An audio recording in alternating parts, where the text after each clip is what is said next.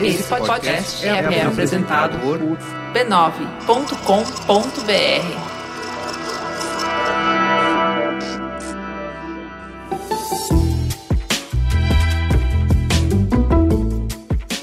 Mamileiros e mamiletes, bem-vindos ao nosso espaço semanal para conversar sobre temas polêmicos com empatia. Eu sou a Juva Lauer. Eu sou a Cris Bartz. E hoje o papo vai ser muito quente. Antes de entrar no tema dessa semana, eu tive nessa segunda-feira em Belém contando o case do Mamilos e falando sobre jornalismo independente na Publicom. E o carinho do público foi bem emocionante. Foi muito legal conhecer os mamileiros de lá. Muito obrigada a todos pela acolhida. Eu trouxe comigo ainda um presente super fofo, um pingente de Muiraquitã, um amuleto da sorte da Amazônia. Eu fiquei menos de 24 horas na cidade, porque eu tava com o coração apertado de medo do amozinho resolver nascer justo quando eu não tava em São Paulo.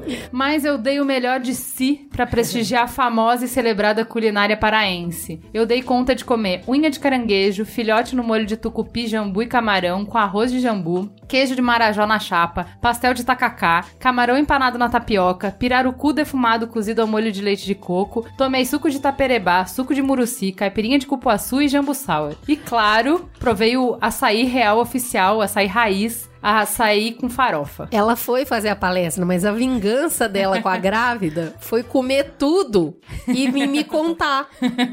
É assim postei, tá tudo lá no meu Instagram, muitas fotos. Então, Belém tá no coração, eu espero voltar em breve para provar os sorvetes Cairu. Próxima vez eu que vou comer isso tudo. Se você também quer ter um Mamilos na sua cidade, manda e-mail pra gente, mamilos@b9.com.br. Teta, senta que lá vem polêmica. Vamos para a teta. Em homenagem ao Dia dos Namorados, hoje vamos falar sobre sexo, sobre desejo, sobre fantasia, sobre orgasmo, sobre frequência, sobre rotina. A gente vai tirar o tabu da sala e desconstruir alguns mitos. Vem sem vergonha, vem de peito aberto. E vamos apresentar quem veio falar sobre sexo com a gente. Primeiro, quem é prata da casa, Ana Canosa, de volta ao lar. Oba! Estamos aqui para falar de sexo, meio fanhosa, porque eu tô meio resfriada. Diz que falar sexo de um tema que eu o É? É verdade? Já ouvi falar ah, disso. É, uhum. vias respiratórias. Pois é. Já usei, pelo menos já usei essa desculpinha. já usamos essa justificativa antes. Olha, tô, só, só para trazer trazer um beijo do Alan Linhares, lá de São Luís do Maranhão. Vocês lembram dessa história? Maravilhosa, Ai, conta para os ouvintes. É, que uh, escuta o Mamilos, me conheceu e aí ficou sabendo que eu ia dar uma palestra na Selma, na faculdade. E aí foi uma farra, nós mandamos, fizemos um vídeo para vocês e agora eu tô mandando beijo, beijo, beijo. Aqui, já vou dar o beijo aqui pessoalmente. Delícia. Ana, fala quem é você na noite para quem ainda não ouviu os mamilos excelentes que você já participou. Ah, obrigada. Eu sou psicóloga, sou terapeuta sexual, terapeuta de casal, coordenadora de uma pós-graduação em sexualidade no Unisal há 12 anos, diretora da Sociedade Brasileira de Sexualidade Humana, editora da Revista Brasileira de Sexualidade, escrevo na revista VIP sobre sexo, ou seja, eu falo de sexo o dia todo. Mas não faço tanto quanto gostaria. Casa de ferreiro? É, mal menos, mal menos. Ô, Ana, quais foram os mamilos que você já participou? O 3 é demais? 3 é demais. Maravilhoso, que é sobre um poliamor. Sobre divórcio, foi o primeiro, é, não foi? Sobre divórcio, muito teve bom também. Teve, eu acho que teve um terceiro. Um, não me lembro. É. Busquem saber, todos é. são ótimos. foi muito bom. E um estreante na mesa, Cláudio Serva. Bem-vindo! Boa tarde, todo mundo, tudo bem? Quem é você na fila do pão, Cláudio? Conta pra gente. Quando então... você não está fazendo sexo, o que você está fazendo? Fazer sexo é bom demais, né? Sexo Depende, saudável. às vezes. Saudável, com saudável. É. Então, eu sou o fundador do Prazer Ele, que é um movimento para falar com os homens sobre esse momento de desconstrução do machismo. Eu sou terapeuta, trabalho com respiração, trabalho com sexualidade também, para homens e mulheres. Não atendo com isso, mas atendo homens aí com trabalhos de respiração e de bater um papo, abrir um espaço fraterno e acolhedor para que a gente possa trazer as questões aí do masculino que estão cada vez mais pungentes, né? Os homens estão perdidos aí com a mulherada empoderada. Já que você trabalha com respiração e sexo, então quer dizer que sexo tem, desentope o nariz. Tem tudo a ver. Naruhodo, nos ajude. ok, hashtag sexo desentope o nariz. É sexo aí. com respiração desentope tudo. Olha aí, ó. Gente, o que nos inspirou a fazer esse programa celebrando o Dia dos Namorados, foi que a Ana lançou um livro chamado Sexoterapia, que a gente leu, se apaixonou, a gente já indicou aqui, e que nos fez pensar sobre várias coisas. Eu fiquei com vontade de comprar para todo mundo e sair distribuindo para as pessoas, porque a gente tem muitas concepções equivocadas sobre sexo, sobre como a gente não conversa muito sobre isso, a gente preenche as lacunas com mitos, né? Então a Uhum, sim. gente acha que tá todo mundo fazendo mais que a gente, tá todo mundo fazendo melhor que a gente, enfim. Exatamente. E a gente vai conversar um pouco sobre isso. Eu achei várias histórias. Me identifiquei, identifiquei amigos, refleti bastante. E a gente vai tentar trazer uma palhinha, depois vocês comprem o livro e leiam. Primeira parte, como são mulheres na mesa perguntando, não é mesmo? Vamos começar pelo que nos interessa. A mulher não goza, Ana. E aí? Porque assim, se eu sou homem e minha mulher não goza, já tive nessa posição, não sendo homem, mas Não se é a mulher que não goza por quatro anos transando Olha. com a mesma pessoa, Muito comum isso. no início rola um interesse, né? De tentar mudar o quadro, depois rola uma empatia, que pena que você não goza, e depois rolou um tipo, bom, eu gozava bem, antes é. de você, eu gozo agora, problema não é meu, o problema é seu, né? Que foi, obviamente, quando acabou. Mas assim. É uma situação delicada para ambos os lados, né? Não é uma situação fácil, né? E aí, Ana, vamos começar por por que, que a mulher não goza? O que, que Olha, acontece? é. Porque isso é bem mais comum. Eu É. não sabia, eu achava que era meu problema. Não. Quando eu entrei no Oh My God Yes, que aliás Sim, já é indiquei aqui, e é né? maravilhoso. Isso, ma- maravilhoso. Assinem e leiam e assistam É, e Pelo tudo. menos assistam o vídeo demo, é maravilhoso. É maravilhoso. Mas eu achei incrível ver quantas mulheres diferentes, de diferentes idades, de diferentes jeitos, de diferentes vidas, diferentes cores e classe social, todas com a mesma história. É. Ah, eu também não gozava. Não, pra, nossa, daí quando eu descobri. Porque todo mundo parece. O, mundo é um gozão, né? Tá todo mundo Tá todo aí mundo se divertindo. muito, né? muito, loucamente. Muito, fazendo tudo. Tudo. E aí só eu, né?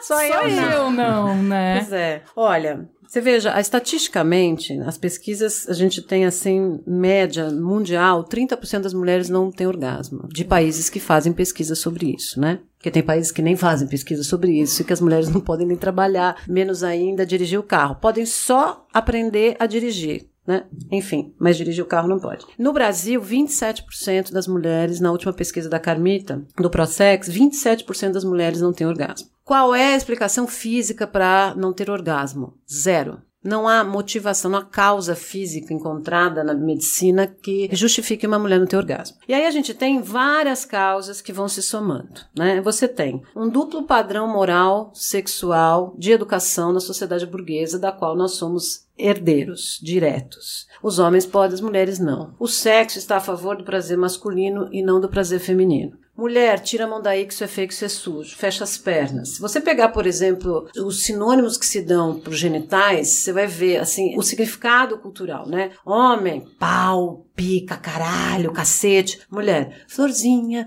borboletinha, menininha, né? Ou, então é ou no diminutivo ou associado ao animal peçonhento, barata, pereca e aranha. Se junta tudo isso numa menina que não pode fazer sexo, que tinha que se guardar para o casamento até o século XX, né? E depois todas as questões, as mulheres acham que elas vão para a relação sexual para dar prazer ao homem. Ainda é assim. Nós estamos em mudança, estamos em mudança, mas o clitóris só foi descoberto pela população brasileira, vamos dizer assim, na mídia e ser falado, ah, o quê? No século, um pouco final do século XX. A gente já conhecia o clitóris, mas ninguém falava dele, né? As, as mulheres ainda acham que precisam ter orgasmo com Com penetração. penetração. Por quê? Então a mulher, ela vai para a relação sexual com o homem sempre muito preocupada com o prazer masculino. Então o cara vai lá, começa a estimular, ou então começa a fazer um sexo oral, ela acha que tá, tá demorando para gozar, ela já puxa o cara para penetrar, porque coitadinho, entendeu? Vai cansar Isso. a boca, entendeu? Sendo que um homem jamais vai fazer isso na vida, ele vai pegar a sua cabeça e vai porque ele tem autonomia sexual. O homem ele conhece o pênis dele, ele sempre teve, né, o pênis, a nossa sociedade assim mega falocêntrica, né? O pênis é a coisa mais importante. Você nasceu com pinto, o mundo está liberado, né? Você pode votar, trabalhar, ganhar dinheiro, transar antes, depois, durante o casamento, ser infiel, tudo. Então, você imagina isso, né? E até o meio do século XX, uma mulher nascer com vagina, ela não podia nada. Mulher não podia votar até 1930 e pouco. Mulher não podia andar de avião sem a autorização do marido. Então, Não podia ter conta em banco. Exatamente. Mesmo que ela fosse herdeira, que o dinheiro fosse todo dela, um homem ia ter que administrar por ela. Exatamente. Então, esse homem, ele vem com autonomia no corpo. Ele conhece o pênis dele, até porque a, a anatomia favorece isso ao homem. Aí a mulher vem com uma vulva uma vagina que ela não vê, ninguém lhe dá um espelho para conhecer, né? Existe toda um, essa coisa da virgindade, da importância da mulher se guardar. Como é que ela vai descobrir o corpo numa Então, eu prova? acho que mais do que de se guardar, tem muito claro que o homem toma algo da mulher no ato sexual, entendeu? Isso porque- mesmo. Não é ela que tá ali, tudo bem. Não, porque Né? É porque o cara come e ela dá. Mas na verdade quem come é a gente. É, tem essa coisa de que se ela der, até então, né? Há décadas atrás, mas isso repercute ainda. Ela é preciosa enquanto ninguém tomou isso dela. Ela tem Exatamente. algo muito valoroso Muito, muito. que vale a pena lutar, vale a pena É. conquistar um império por conta dessa coisa muito valiosa, mas ela só vale se ninguém encostar nela. E, é isso- e ela só pode oferecer isso se ela amar muito, muito, muito, muito, muito o outro. Portanto, se eu vou para a relação sexual e eu vou, nossa, oferecer alguma coisa que eu amo muito, muito, muito outro, eu já perdi um pouco essa noção de um certo egoísmo que a gente tem que ter pro prazer sexual. Eu preciso pensar no meu corpo também, para poder negociar essas É autonomias. aí que eu queria entrar, porque na verdade é, eu acredito que essa dificuldade de alcançar prazer, ela vem muito antes do sexo. A gente tem uma desconexão muito forte com o próprio corpo. Isso. Então, quer dizer, ali naquela idade de 7, 8, 9 anos que a criança começa a se tocar sem ser um toque sexual, ela começa a conhecer o próprio corpo, ela já é desestimulada a Totalmente. conhecer. Depois, quando está na adolescência, que começa a ser sexual, mais desincentivada ainda. Eu entendo que para uma mulher sentir prazer com outra pessoa é bem importante que ela sinta prazer com ela, Com ela mesma, mesma. que ela entenda como funciona o corpo dela. Então eu ainda nem tô falando do outro, porque o ato sexual você vai precisar realmente de um preparo emocional para ter uma entrega, mas para conhecer e explorar o próprio corpo, que na minha opinião deveria ser o passo número um, né? Você vai fazer isso sozinha. E a gente não é só não incentivada, como é desestimulada. E é reprimida. É muito reprimida. Então, assim, se eu pudesse falar assim, vamos começar pelo início? Vamos. Toque o seu próprio corpo. Exatamente, é. E a, e a masturbação feminina, ela não é tão aceita quanto a masturbação masculina. A não ser que seja pra assistir. Não, não tem muita piada sobre. Porque homem, assim, piadas de masturbação masculina, milhares, né? Referências, ela não é tão escondida, não é.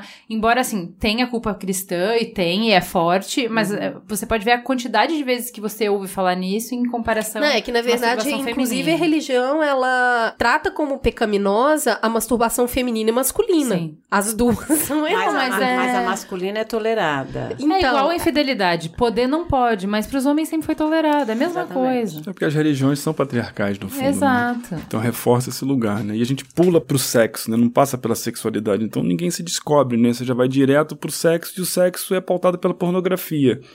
E é- são exemplos totalmente distorcidos de relações, né? Entre pessoas. Agora tem uma coisa interessante do que você tá falando, que o menino, ele não tem muito como se livrar de descobrir o próprio pênis, porque ele trabalha sozinho, né? Durante o sono ali, Isso. no início dessa puberdade. Como é que é isso pra um garoto? Eu tenho uma amiga que tem um filho que tá pré-adolescente, outro dia ele, ele chamou o pai dele de manhã e falou: "Aconteceu alguma coisa errada na minha cama, tá tudo melecado". Eu não sei o que que, que tá acontecendo. É, o fato do genital masculino ser exposto facilita muito esse toque, o conhecimento, você poder, né, tá ali é, em contato com o teu genital, diferente da mulher que é tudo escondido pra dentro e quando tudo que o homem é reforçado na mulher é desestimulado, né, é sujo, é feio e o homem não, isso aí mesmo, vai fundo. Mas pro homem também essa escola também nem sempre é boa, porque reforça o lugar dele ter que ser performático, dele de uma gera muito depois ansiedade, ejaculação precoce. O cara acha que o sexo ele desconhece o, o prazer feminino. Então também não é saudável pro homem esse lugar de ter que assumir essas máscaras todas de ser viril, de estar no comando, de fazer a mulher gozar. Ele toma pra ele a É. responsabilidade de fazer a mulher gozar. E não é por aí. Cada um tem que ser responsável pelo seu próprio prazer, né? Cara, é lindo isso. Va- Caio, repete essa parte no slow motion. Cada Então. um tem que ser responsável pelo seu próprio prazer. Então, eu acho que atualmente é desconstruir, né? é desaprender. A gente tem que desaprender tudo que tá aí pra recomeçar de um outro lugar mais, mais saudável, mais possível. né? Adorei o que você falou de- da sexualidade antes do sexo. Sem dúvida, eu acho que a gente pula essa parte, né? O menino, quando primeira ereção que ele tem, ou quando ele conversa, já dão logo. Primeiro que ele não tem uma referência masculina mais velha, saudável pra conversar. Em geral, não tem um pai, porque também tá lá perdido nas distorções dele. Então dão uma revista, na minha época era uma revistinha de pornografia, hoje em dia tem o, né, o pornô, o filme, vídeo, YouTube, tem tudo mais acessível. E as referências são péssimas, né? E vão lá, vai lá e se vira. Ninguém chega pro cara e fala, ó, o que você tá sentindo é isso, o que você pode fazer com essa tua sensação é isso. Não- você não tem opções. Em geral, ó, é isso aqui, ó, você tem que ser isso aqui. Aí o cara vai ver um filme e atualmente eu acho que tá muito pior porque a pornografia migrou pra um lugar de muito ódio, né? De muito. Sim. Só falta matar a né? mulher É. atualmente na, na- no, no pornô atual, no hardcore mesmo, né? Então, assim, é, é- o homem tá muito despreparado pra lidar com a sexualidade dele mesmo e muito pior ainda pra lidar com a sexualidade feminina. E é, e é interessante que depois que a gente começa a falar sobre a questão do orgasmo e da importância do estímulo clitoriano para 85% das mulheres. É, eu ia chegar nesse número Né? que é super importante. No Oh My. God Yes eles falam, eu falo, nossa, Não, gente. É, né? Por que, E- que a gente dá tanto foco na penetração, né? Esse número é bizarro. 85% das mulheres E, gozam. e com anatomicamente, o canal vaginal ele só é enervado no início, né? Exatamente. Justamente pro parto, que se a mulher fosse, o canal vaginal fosse todo enervado, não conseguiria parir, né? Então, como é que a mulher vai ter poucas, eu acredito que você estuda mais isso, a percentual de mulheres que tem prazer com penetração é muito menor. É menor. Porque o painel ali de controle feminino é muito mais externo, nos grandes lábios, pequenos lábios, as Isso, glândulas de isso, Bartolini, glândula de Skinny, o próprio clitóris, que é um órgão grande, tem Grande, 10 que a gente só vê centímetros. um pedacinho, né? Quando vê, né? É. Quando, Quando vê, vê, só é. vê o, o- o- O capuz, a né? glande clitoriana e não vê que ela se, se espalha por toda, né? O canal abraça o canal vaginal. Então, assim, as possibilidades de prazer feminino estão muito mais. O cara não precisa nem ter ereção para dar prazer a uma mulher. Então, mas olha só, de novo, quanto isso é importante para ambos os lados, né? Mulheres. 85% das mulheres gozam Com é, estímulo com clitoriano. estímulo clitoriano. Então, se você ainda não teve um orgasmo, o caminho, fia, é esse. É Sem esse. dúvida. Tá? Homens, acabou o peso. Acabou, Acabou. o peso. Não é necessário, entendeu? Se você entende que 85% do esforço tem que estar ali, você vai ser muito mais atento, você vai ser é, muito mais uma sintonia fina do que uma força. E não leva pro pessoal, gato, não leva pro pessoal, não tem nada contra o pênis, porque o problema é esse. Sabe que uma vez eu atendi um casal, foi muito curioso. Chegaram ao consultório, eram noivos. E aí, qual era a queixa? Ah, a queixa é que ela não tem orgasmo com penetração. E ele que falava. E aí, enquanto ele falava, ela fazia umas caras pra mim do tipo, ai, que saco esse cara falando isso. Não, mas como assim? Me explica. Não, porque ela não tem orgasmo com penetração, ela só tem orgasmo com estímulo clitoriano. não sei o quê. Eu falei, bom, mas olha, 85% das mulheres. Não, mas eu não. Eu quero que ela tenha orgasmo. Eu quero. E ela olhando, falando, então, tá tão bom pra mim assim, mas ele quer, ok. E aí a gente ficou naquela, né? Bom, enfim, era uma queixa, ok. Vai, vamos configurar como uma queixa do casal, vamos configurar, tá bom. E uma das técnicas que a gente tem ali pra possibilidade de um orgasmo, que é, na verdade, muito pelo estímulo clitoriano, mas É, eu disparado ia- pela penetração, é o que a gente chama de manobra da ponte. Então, estão os dois fazendo sexo, a mulher está estimulando o clitóris, e de repente, quando ela tiver um pré-orgasmo, ela para de estimular e a penetração, então, provocaria o orgasmo. Na verdade, é o estímulo clitoriano que tá ali muito no pré e aí rola. Cara, é muito engraçado. Depois eles chegaram com uma cara, assim, no dia seguinte, assim, na semana seguinte, assim. Falei, e aí, como é que foi, né? Foi uma merda, foi uma merda. Eu falei, "Mas por quê? Me co-" Então ela falou, não, porque aí eu comecei. Então a gente começou a transar meio de lado e eu comecei a estimular meu clitóris. Aí ele pegava a mão dela e tirava a mão dela Ai, ele tem pra ele estimular o clitóris. Pra ele estimular o clitóris dela, mas ele não consegue estimular meu clitóris como eu consigo. E aí eu tirava a mão dele e eles ficaram brigando. Porque a questão era assim. A questão era a seguinte. Poder, meu né? clitóris. Ai, meu A questão era a seguinte: se ela vai ter orgasmo com o estímulo clitoriano, então que seja com a mão dele. Com a mão dele. Claro, Então, você porque entende- eu tenho que dar prazer Porque pra ela. Mas isso vem da caixa do homem, de ter que ser o Exatamente. dominador, tem que ser ele o Isso. provedor, ele é que tem que, sabe? Os homens tem têm que se tudo. desconstruir. Então, falar de prazer pra homem, você tem que falar de desconstrução de machismo. É. Não tem jeito. Não adianta só falar dele se empoderar do prazer dele. Ele tem que falar dele, tem que entender que não é esse lugar. Mas olha, eu entendo porque uma das coisas mais deliciosas que tem é quando você olha pro seu parceiro, pra sua parceira e percebe o prazer no rosto daquela Isso. pessoa e percebe que você tá proporcionando aquele momento delicioso pra ela. E você fala, "Ah, sou bom nisso. Que legal. Não é? Olha como É, essa pessoa claro. tá Isso, feliz. Mas isso é vínculo, né? Uhum. Isso é vínculo. Isso é um Sim. tipo de vínculo. Mas você não vai estar ali com uma faca no pescoço da sua parceira falando, então goza, goza, goza.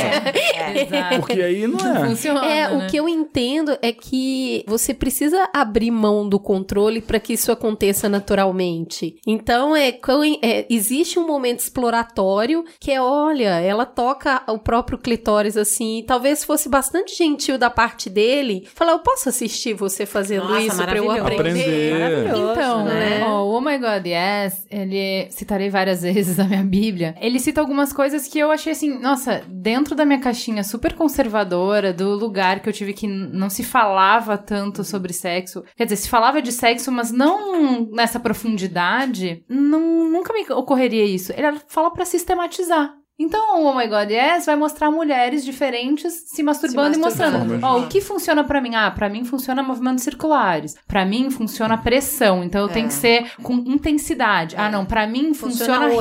ritmo. É, Pra mim funciona o oito. Pra mim, e-. E, aí, depois ele fala assim, tá, então agora vamos falar de feedback. Você vai ajudar o cara, porque assim, primeiro, que a gente já falou, primeiro você se conhecer. Então se conheça, entenda qual é o seu caminho, o que que te faz sentir melhor, como. É. E aí, quando você se conhecer, você pode ensinar. E aí ela fala, ó, ensine e sistematize. Então, eu cheguei ao ponto que eles falam assim: escreva, faz um manual. Ah, eu não gosto. Não gosto de falar. É não criar intimidade com o seu corpo. É, Cria então- intimidade com a sua sexualidade primeiro, pra depois você. É, combinem um sinal. Eu acho muito legal isso no sexo, que é assim, não tem cagação de regra. É uma comunicação. Exatamente. Se vocês vão escrever, se vocês vão fazer vídeo, se vocês vão dar uma piscadinha quando tá bom, duas quando tá ruim, tudo funciona desde que vocês se E é comuniquem, tão, maravilhoso, é entendeu? tão maravilhoso isso que você está falando. Por exemplo, acontece em casais, mulheres que têm orgasmo, então começam a tomar por um acaso um antidepressivo porque está com uma síndrome do pânico, por exemplo. Tem vários casos no consultório. E alguns antidepressivos, eles retardam o orgasmo. Para o cara que tem uma latência ejaculatória curta, ou seja, do momento em que ele começa a masturbar ou a, a penetrar,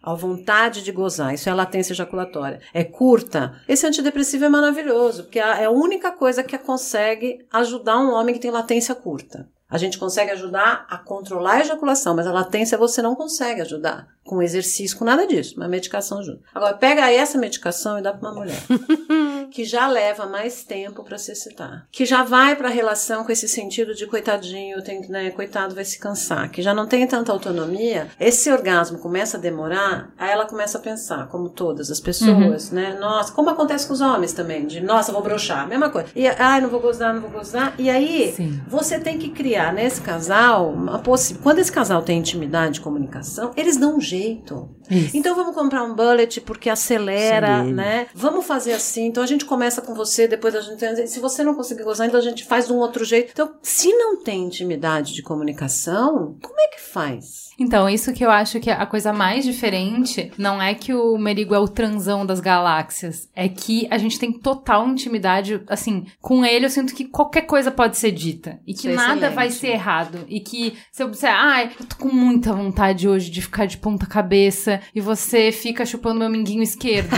Tudo bem, entendeu? Abrir esse Ah, canal tá da bom, comunicação é entendeu? fundamental, né, pro casal. Não tem, não, e eu acho que pra mulher principalmente, assim, eu acho que o nosso orgasmo ele é mais complexo do que o masculino. Eu acho que requer uma Sem entrega. Eu acho que, assim, tem duas coisas. Ele tá muito mais na nossa cabeça né? Então, assim, se eu não tiver entregue, se eu não tiver essa confiança, esse canal aberto, é difícil chegar no orgasmo. E, Então, e a mulher, existe um tempo mesmo de estimulação, né? Pra mulher atingir os patamares Sim, maiores de prazer. A mulher tem níveis de prazer, né? E o homem tem que ter tempo. Essa pressa do dia a dia, né? De, ah, vamos ali. Pra mulher é nada. Em geral, ela não vai ter nenhum Tem tipo um- de prazer. Ela vai, se- vai fazer uma caridade com o companheiro, Isso, né? Isso. Tem uma questão importante nisso que quando você tem o mínimo de vínculo, carinho, intimidade, o sexo vira tipo pizza. Mesmo quando não for a melhor pizza, ainda assim é gostoso. Exatamente. Então nem sempre gozar deveria ser o alvo. É gostoso é. fazer sexo mesmo quando você não goza. Isso. Você não O precisa ter sexo esse é gostoso objetivo, né? anyway, É, quando é, é. do jeito com a pessoa que você gosta, que você se sente à vontade, ou sei lá, conheceu uma pessoa hoje na balada, Ou mesmo no transou. sexo casual, Não vai, é. é, Mas- o sexo casual, ele realmente, você não vai ter comunicação, você não vai ter, vi- aliás, comunicação sempre tem, mesmo que ah, isso é interessante que ela não precisa ser necessariamente verbal, Uhum. e por isso que a gente ser tem que abrir olhar, todos os nossos sensores É. Pra ver se aquela pessoa tá afim ou não, é, e até que ponto ela tá afim ou não. Então, assim, você tem que estar todo realmente, todos os canais abertos. Mas o sexo que acontece casual, ele é muito gostoso.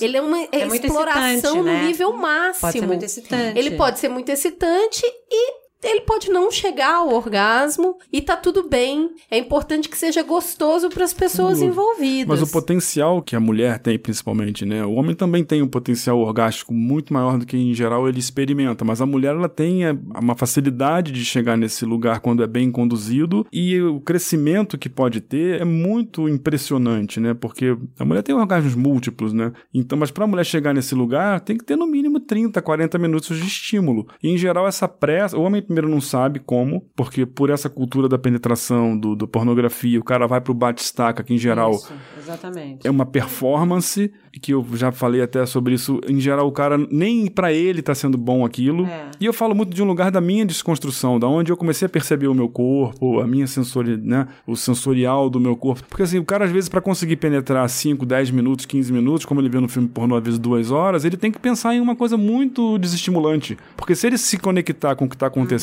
e ele numa penetração ativa, ele vai ejacular em alguns minutos. Isso. Porque o corpo é feito para isso. Você tem sinapses de reprodução, do, que são muito isso. ancestrais que estão no nosso sistema. Então que o cara, você falar isso. o cara tem que ter recursos, né, de usar, por exemplo, a penetração passiva numa conversa com a parceira. Agora, essa história de você conversar, da conexão de uma conversa, o Peraí, é o muito que, que é fechado, penetração né? passiva? É a possibilidade, por exemplo, do homem ficar por baixo e a mulher ficar por cima. E ela controla tanto a profundidade quanto a intensidade da penetração. O cara pode estimular o clitóris dela. Ele fica quietinho, só sustentando a ereção, sem precisar fazer o movimento de vai e vem, que vai para aquele lugar da penetração ativa e ele ejacula. Né? Então, existe essa possibilidade. E existe um desconhecimento dos homens muito grande do, do genital feminino. Né? Muitas mulheres não conhecem o genital, se imagina os homens. É, então, Agora, tem uma coisa que a gente está falando que é assim, que tem uma pergunta, né? Por que eu faço sexo? Que é, essa pergunta é a pergunta que traz uma série de dimensões ali enraizadas. Eu faço sexo para agradar o outro? Eu faço Ah. sexo para me provar?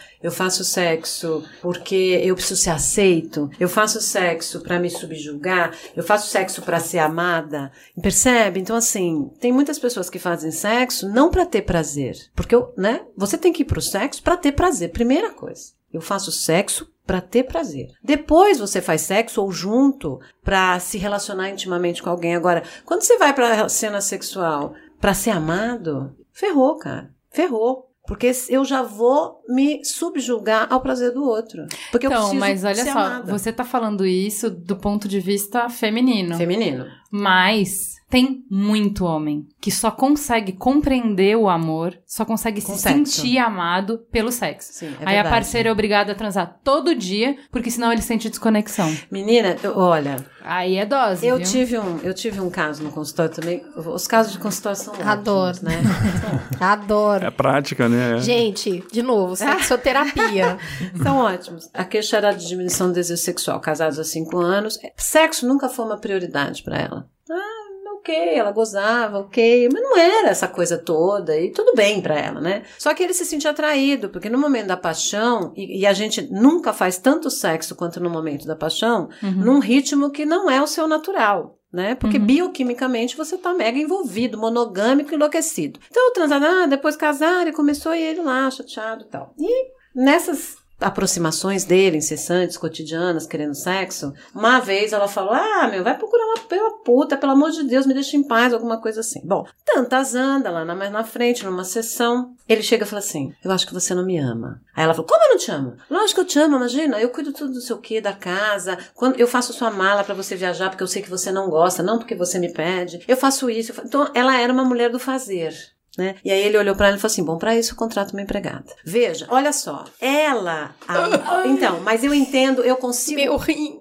É. eu consigo compreender, compreendê-lo e compreendê-la. Porque veja, ela ama Eu parei de escutar pra através. isso, eu contrato uma empregada, eu tô na tela azul aqui. Calma, calma. Ela ama no fazer. E ele ama no tocar e no sexo. Então, para ele, essa linguagem amorosa dela não era uma prioridade. Então, tudo bem, contrato uma empregada. Porque o que eu quero é que você me ame através do sexo. Sim. E isso era a mesma coisa de dizer. Então, procure uma puta. Porque se ele amava a partir do sexo, como você trouxe agora, Ju, falar pra este homem. Procure mesma uma dor. outra e uma puta é a mesma dor. Então veja como a sexualidade ela tem várias dimensões que estão todas envolvidas, inclusive a dimensão do amor. E mais uma vez aí o exemplo da falta de comunicação entre o casal, né? Falta do espaço de troca, né? De, de falar dos anseios, das vontades, né? Não, é que a gente começou com a pergunta, e quando ela não goza? Agora, amigo, quando ele não goza, é assustador também. Muito. É. Então, Porque o órgão tá ali pra fora, fácil de estimular, você fez todo um trabalho e hoje simplesmente ele não gozou. E aí você fala assim: opa, o que que Então. tá acontecendo? Tem, os homens então têm que aprender a gente que ele- faz essa, né? Nossa, ela não goza, mas pode acontecer dele não gozar também. E aí, Pode, senhores, pode. como funciona? e pode ser maravilhoso, porque essa energia é geradora de muita ação, de muita vida, de muita criação. A energia sexual é da mesma origem da energia criativa. Então, essa necessidade do homem ejacular também, por quê? Por que ele não pode sustentar essa ereção, níveis maiores de prazer, sem precisar explodir numa ejaculação? É um exercício muito legal. E meninas fiquem bem com isso. Fiquem, Fiquem também, bem, claro, é. porque... A não ser quando o cara tem uma ejaculação retardada, que a gente chama, né? Que aí é uma disfunção que ele nunca É. consegue ter orgasmo, que é 4% da população, mas que acontece. Mas sabe uma coisa que assim que é importante fala também é essa digenitalização do prazer, tanto feminino quanto, Quanto masculino. masculino. porque fica um foco ali no clitóris e fica um foco no pênis e no genital e na penetração e na e, e quando todo o nosso corpo ele tem um potencial orgástico, a nossa pele ela é orgástica, a bioeletricidade do nosso corpo ela pode gerar orgasmos incríveis e o homem então ele pode experimentar os orgasmos secos. É quando você leva esse patamar de prazer até com estímulos genitais e aí na técnica você usa estímulos anti-masturbatórios, né? Então é, são práticas mesmo, técnicas manuais de você estimular o genital masculino sem ser igual a masturbação. mas movimentos contrários a esse que elevam o prazer do cara. Temos e... vários gestos na mesa, pessoal. Tô tentando. Depois a gente faz desenho pra vocês. E quando aquilo tá subindo, a energia dá uma segurada, dá uma espalhada naquela energia no corpo. Fala, respira, cara. Respira fundo, solta essa energia, faz ela circular no seu corpo, tira do genital, entendeu? E vai pro teu corpo, sente o que teu corpo tá te mostrando, tá te trazendo, porque o homem ele vai pra fantasia, né? É. Ele começa a pensar em pornografia, É começa a pensar em mesmo, sacanagem e nessa psicogenia que aí ele pá, ejacula numa idealização de uma coisa que não existe, quando o corpo dele tá sentindo o quê? Como é que ele pode pegar essa energia e espalhar pelo corpo dele? Ele pode ter um, um tesão danado num- numa troca e não ejacular e sair dali querendo correr 20 quilômetros, entendeu? Ou, sei lá, escrever um- uma coisa, ter alguma, alguma ação criativa. Quero, dar- quero fazer uma faxina depois do sexo, sabe? Nada contra a ejaculação, que é muito prazeroso você ejacular, você gozar, é é uma delícia, mas porque precisa, e o que os homens experimentam em geral, é uma ejaculação muito, muito centralizada ali no genital, essa energia não sobe, entendeu? Ela não, ela não acende, ela não cresce, ela não, ela não tem potência. é Juliana, uma liga o ar gozadinha. que eu tô com calor.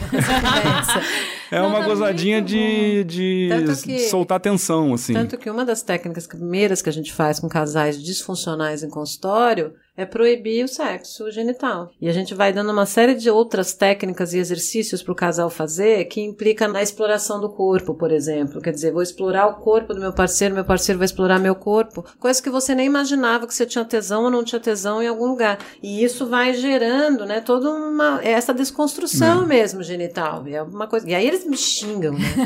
e é um barato. Não, e a gente e, e sempre acaba fazendo sexo depois, mas, mas Tá, puxa, né? Seus É. fracos. Seus fracos. Não, mas é, isso é legal, por exemplo, voltando só pra um- uma das dimensões que se fala de prazer feminino, da falta de orgasmo feminino, a gente falou um pouco sobre a sua cabeça, de você entrar dona do seu corpo, conhecendo seu corpo e tal. A outra questão é, a outra dimensão é o tempo, que a mulher demora mais e falam bastante assim, ó, se permita, não fica pensando que você tem que, número um, dar feedback o tempo inteiro, Isso. né? Então, ai, o que que ele tá Você não é o motorista do Uber, tá? É, ele tá. Ele já tá cinco minutos. Ó, tipo, ó, se permita. Isso. Meu corpo. Ai, será que eu tô gorda? Tô com celulite? Isso é uma preocupação feminina muito forte. Muito forte. Ai, não depilei, depilei. Muito, muito. Então, é uma coisa, assim, da época que eu não tinha orgasmo, eu pensava na posição que eu tava, se a posição era boa, se a posição não era boa. Hoje em dia, não, não tenho essa preocupação, entendeu? Eu acho que isso tá muito ligado. Quando, como é que você se sente ali? É. Só que eu não tinha, assim, então assim, muitas coisas mudaram, mas essa permissão pra se desligar do tempo, eu acho que é uma rebeldia, uma ruptura forte pros dias de hoje, porque a gente é regido pelo tempo Sem o. O tempo todo. todo. É, é. Então, assim, principalmente depois que você tá casada, você tem dois filhos, você- é tudo é rapidinho. Tudo tem horário na agenda. E uma- eu já ouvi vários casais falando que ah, a gente marca na agenda a hora de transar. Então, quarta noite. Então, ah, eu não vou trabalhar até tarde, a criança vai pra cama cedo. não, não, tipo, você esquematiza, você cria um momento pra ter intimidade do casal e tal. Então, quando tudo é muito regido no tempo, é difícil você chegar nesse momento e simplesmente conseguir desligar esse cronômetro que tá funcionando, esse timer que tá na sua cabeça o tempo todo. Assim, por exemplo, eu acho que os homens têm, além do efeito da testosterona no corpo, que dá essa coisa do desejo físico, né? Porque hoje a gente entende que as mulheres, às vezes, elas pegam no tranco, né? Às vezes a mulher não tem desejo físico, então ela não acorda tipo, nossa, vontade de transar, sem ter visto estímulo nenhum. Mas ela a partir de um estímulo, ela a partir do estímulo vem à vontade. Vem à vontade. Então, a partir da excitação. Então, é uma resposta sexual mais, mais circular. Os homens, eles têm mais essa questão da testosterona lembrando de sexo. E a cultura ajuda, né? A cultura ajuda os homens a lembrar de sexo na propaganda. Isso está mudando agora também, mas enfim. E as- como é que nós aprendemos, mulheres, o sexo? Né? Se você pegar, como o Cláudio estava falando, filme pornográfico, a mulher é aquela que vai batistar, que ela recebe e pronto. Objetificada Né? total, né? Objetificada total. E o que que faz a gente pensar em sexo? As mulheres não tiveram o exercício, né, de pensar em sexo. Então você vê, você tá em casa, você tá fazendo, você tá pensando em tudo, menos em sexo. Sim. Menos em sexo, cara. A lista de coisas a Porra, fazer da mulher, ela é, ela é interminável. Menos em sexo. E a mulher, ela foi muito estimulada também a fazer sexo com amor. Então, todos Sim. os filmes românticos, isso está mudando agora, mas a gente ainda tem essa herança forte. Então, as mulheres gostam de cenário. Mulher gosta de um cenário. Não precisa ser a tenda árabe, É. mas ela precisa pensar que aquela situação tá envolvida e ela se viu naquela situação e putz, legal. Aí você imagina, essa mulher tá fritando batata frita, cara, pensando no supermercado, pensando no filho que ela tem que buscar. O cara que tem testosterona, já Chega não ali sei quantas querendo. bundas na rua. Cara, já viu, no- já recebeu quantos filmes de sacanagem pelo WhatsApp dos amigos, porque é o tempo inteiro. Quantas bundas ele viu? Ele chega em casa, olha pra essa mulher, olha pra bunda da mulher, vai lá e, e- e, sabe, e a mulher, última coisa. É, é completamente desconectada. É. Então, as mulheres ainda precisam um pouco mais de tempo para criarem um cenário mental para que aquilo funcione. E também para pensarem, né, que sexo pode ser assim alguma coisa bem gostosa como um exercício bom. Porque esse também é o, é o- Você estava falando de uma coisa? Deixa eu amarrar uma outra coisa aqui. As ideias vão pipocando Vamos assim. pipocando. Essa coisa do mito do sexo espontâneo que eu chamo. Vamos lá. A gente, quando é que a gente faz sexo espontaneamente com os nossos parceiros? Tô falando de relação de compromisso. Tipo assim, você acordou um dia, Aí, de repente, deu um abraço, deu um beijo e rolou. É normalmente no final de semana, não é isso? Uhum, Quando você tem tempo. uhum. Porque, o- e mesmo no final de semana, eu vou te provar que esse sexo não foi tão espontâneo, porque você já durante a semana falou, gente, puta que pariu, eu tô com tanta vontade de transar, mas eu tenho mais sono do que vontade de transar. e também a pesquisa da Carmita mostra isso, que as mulheres privilegiam o sono hoje em dia, é verdade, do que o sexo. Mas a gente dorme menos do que eles. A Aí gente você- acorda mais à noite. Aí você faz qual pensamento? Vocês vão me dizer se isso não é uma verdade. Cláudio, você não, que você é homem. Aí você faz assim, bom, mas hoje não dá, hoje tô cansado, não, amanhã eu acordar às seis. Aí você fala assim, não, depois de amanhã, não sei o que. Sábado. Sábado, meu filho, vai na festa e aí vai ser um bom momento. Isso é sexo espontâneo? Veja, eu tô, eu tô falando assim, a gente se programa pra sexo. Sim. Também. E tem um dado inconsciente que muitas vezes, por esse sexo não ser tão prazeroso, não ser tão bom, às vezes você vai, a mulher vai, ah, não, então, Não vou querer. como às vezes pro homem também. O cara muito se cobra muito uma performance e tal, ele até prefere evitar aquele lugar. Ele não vai conseguir sustentar aquele sexo, aí ele evita. Então as pessoas vão se afastando do lugar do sexo por não saber levar de uma forma bacana. E nesse ponto é legal ter um horário marcado, mesmo na, na correria do dia a dia, porque se você pode de repente montar um quarto, botar uma vela, botar um cheirinho, botar uma coisinha mais aquecida, uma, né, uns detalhes, umas coisas que criam um ambiente. E aí o casal pode ali ter um espaço, né? A gente, ah, então já que esse espaço está separado para isso, vamos fazer. Agora não dá é para, ah, então tira a roupa, e vamos direto para penetração. Não. Então, mas pra Calma. mim, mais do que o lugar, eu sou muito estimulada. Sinestésica, não. Não, é pela audição. Auditiva. Ah, muito. mulheres são muito auditivas. Então, por exemplo, a gente só falou de conta, de lista de coisas pra fazer, não sei o quê, e aí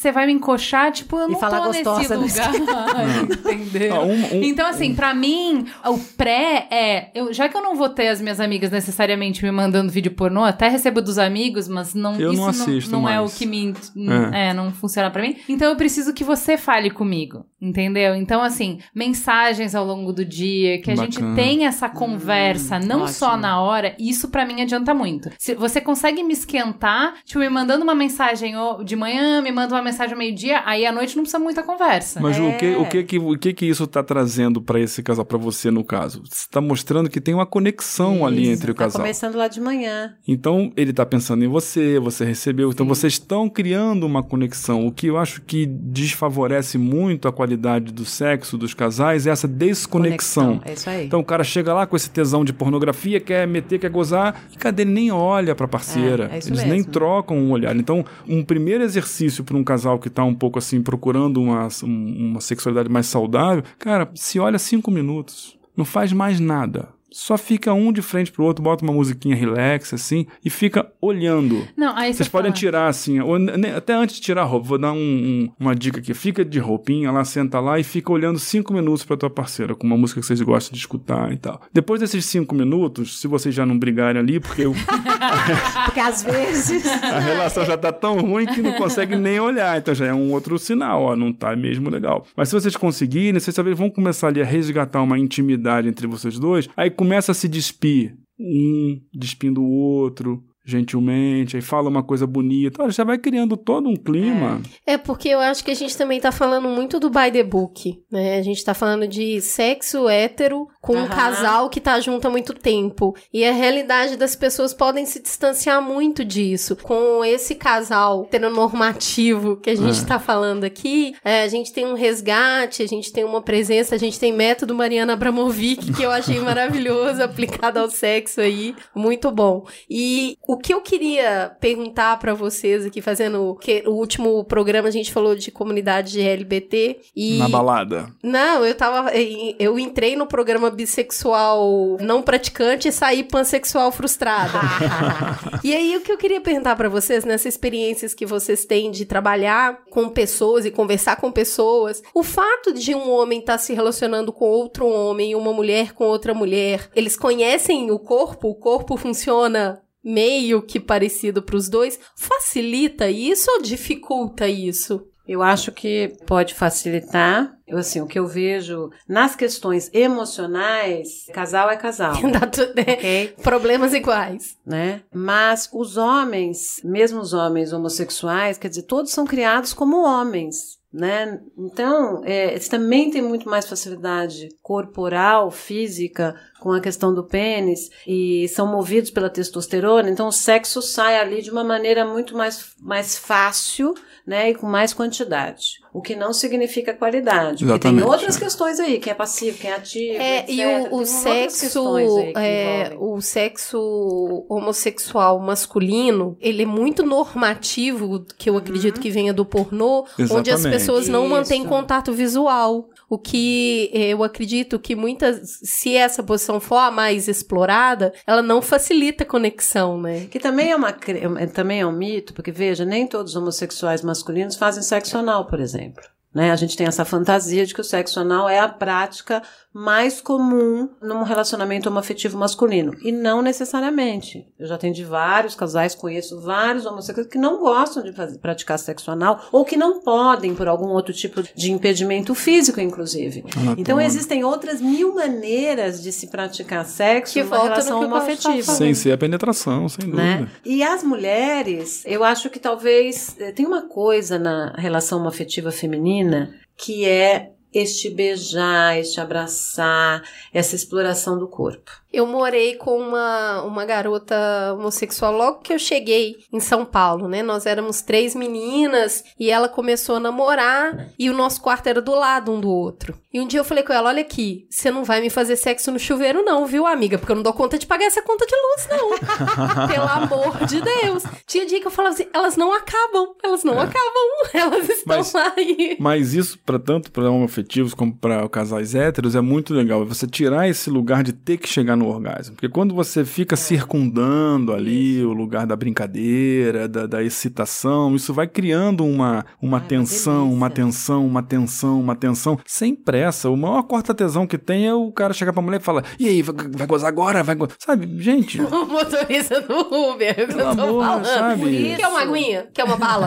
O ar tá bom? Quer que troca de rádio? Por isso que as mulheres.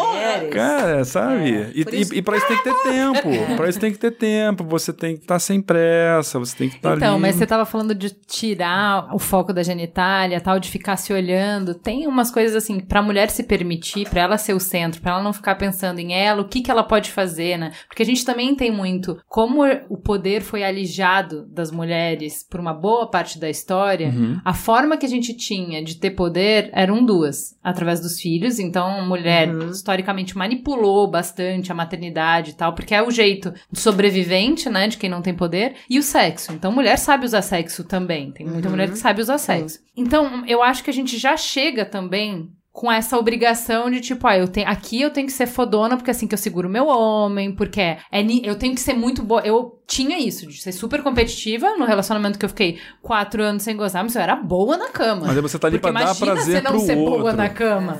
Que isso? Você tem que saber o que você tá fazendo, tá bom. Então eu acho que você desconstrói esse lugar quando a mulher se põe ali pra receber. Receber. Olha só, hoje eu não estou preocupada com você, eu estou aqui só pra receber. E aí coisas que você gosta e que não tem a ver com sexo. Então, ah, eu quero uma massagem nos pés. Eu quero uma massagem nas costas. Eu quero que você, sei lá. Eu Já teve uma o- amiga que falou: eu gostava que ele penteasse meu cabelo. Ai, que barato. Sabe? Você Porque viu?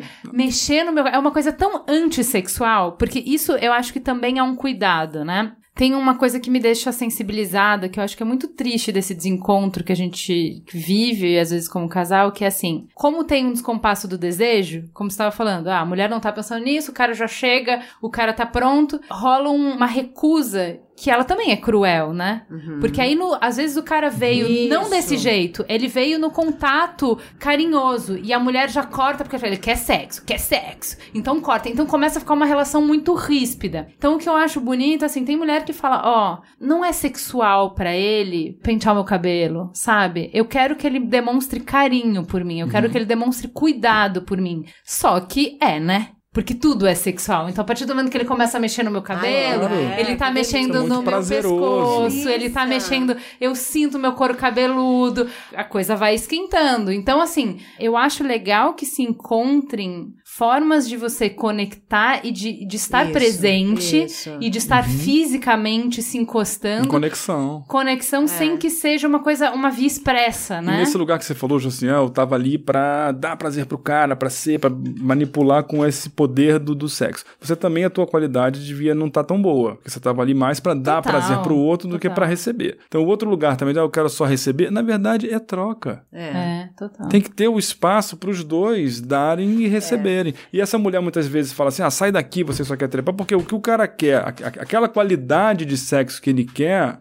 Não vai, não vai gerar nenhum prazer para ela. Muitas vezes é dolorido, que a mulher não se excitou o suficiente para estar Suficiente. lubrificada. Então, assim, É, é, e como a- a- o sexo pode ser também, né? Ou como a disfunção sexual, por exemplo, pode ser sintoma de um problema emocional do casal e relacional. Então, por exemplo, tem relacionamentos, casais, que a mulher. Né, Mais frequentemente a mulher. Não- a gente não está falando assim. A gente está generalizando um pouco, mas que as pessoas entendam que existem diferenças, que existem homens muito afetivos Sim, e tal, sim. né? Mas assim, que com frequência a mulher, ela, ela que dá o tom do quando se vai transar. E aí esse cara vira prisioneiro, porque ele vira prisioneiro dessa relação. Porque ele só consegue fazer sexo, ou ele só tem legitimada o desejo dele se ela permitir. É, Porque essa é a aí- segunda parte. Vamos falar de frequência. O que, que é uma boa frequência? Ah, cada um tem uma frequência. Isso, cada é o que é bom pra mim. É o que é bom pro outro, entende? Não é assim, uma vez por semana, duas vezes na semana, uma vez por mês. Tem casais que funcionam muito bem uma vez por mês. Você pode achar pouco. Tem casais que precisam transar três vezes na semana. O mais engraçado, outro dia, mais um, Lá vamos nós. nós temos, a nossa frequência está caindo. É, é, não, porque antigamente a gente transava todo dia. Agora a gente está transando só quatro vezes na semana. Juro por Deus, eu, juro por Deus, eu quase levantei e falei assim, amiga, senta aqui você no meu lugar. deixa eu Eu conversar. vou sentar e vou começar a chorar, gata. Porque eu não sei o que fazer para te ajudar. Então veja, para esse casal, né, a o sexo é uma prioridade tão importante, eles estão tão enamorados, tão apaixonados, tão enlouquecidos, isso é tão bom que diminuir de 7 para 4 Que é um drama. problema, é um drama. Então vai depender momento da relação, né? O momento da vida da gente, né? A gestante teve bebê, né? Então assim, Os ciclos, né? A os gente- ciclos de vida. A gente mal lembra que o neném entrou pelo sexo, né? É, mal lembra. Mas, é, de novo, a gente tá sempre falando dessa questão que é, eu entendo, a questão que mais acontece da mulher tá sempre meio que tentando abastecer a casa de sexo, porque esse cara tá sempre disposto. Porque os amigos incentivam, a sociedade incentiva, o próprio machismo incentiva. Por isso, não é regra, né? Então, e quando é o contrário? Quando é essa mulher que é uma mulher que quer, quer muito, quer o tempo todo, ou quer porque quer, e esse cara não. Pra esse cara não é prioridade.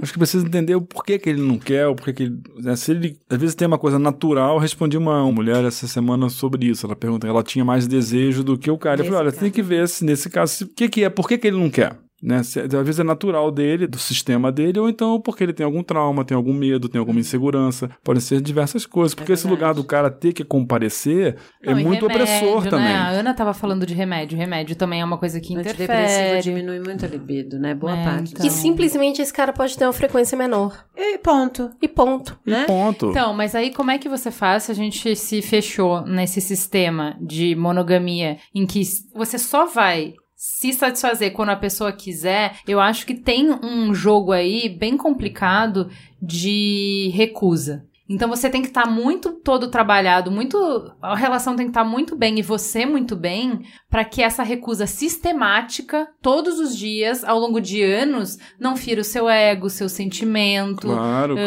eh, não seja castradora. É. E às vezes a pessoa não quer transar, não fala- a gente fala quando a gente fala não quer transar é a penetração, mas às vezes você pode fazer uma, uma massagem no outro, É. isso é muito prazeroso, você não precisa transar. Então a mulher fala, amor, tô cheio de tesão aqui, É. tudo bem, então vamos lá, Agora- vou fazer uma massagem em você, você vai ter orgasmo, vai ter um monte de coisa, e eu não preciso eu estar lá disposto, eu não tô afim hoje de, de, de transar e tal. E eu não posso, eu não preciso negar o teu prazer. Aí, a mesma coisa ao contrário. Às vezes ela não tá afim de transar naquele dia, mas ela pode fazer um carinho, pode. Que a troca na relação isso é isso. Você É isso tem. aí. Você, amor, tô com fome, vou lá fazer uma comida pra você. É isso, é a mesma coisa que eu sempre falo que a gente faz, ou a gente faz sexo sem amor, sexo por prazer, ou faz sexo com amor, com afeto, com alguém que você tá vinculado, ou você faz sexo por amor, né? Que é Sim. quando o outro tá afim, você fala, ai meu Deus, a última coisa que eu queria na vida agora era encarar um pinto.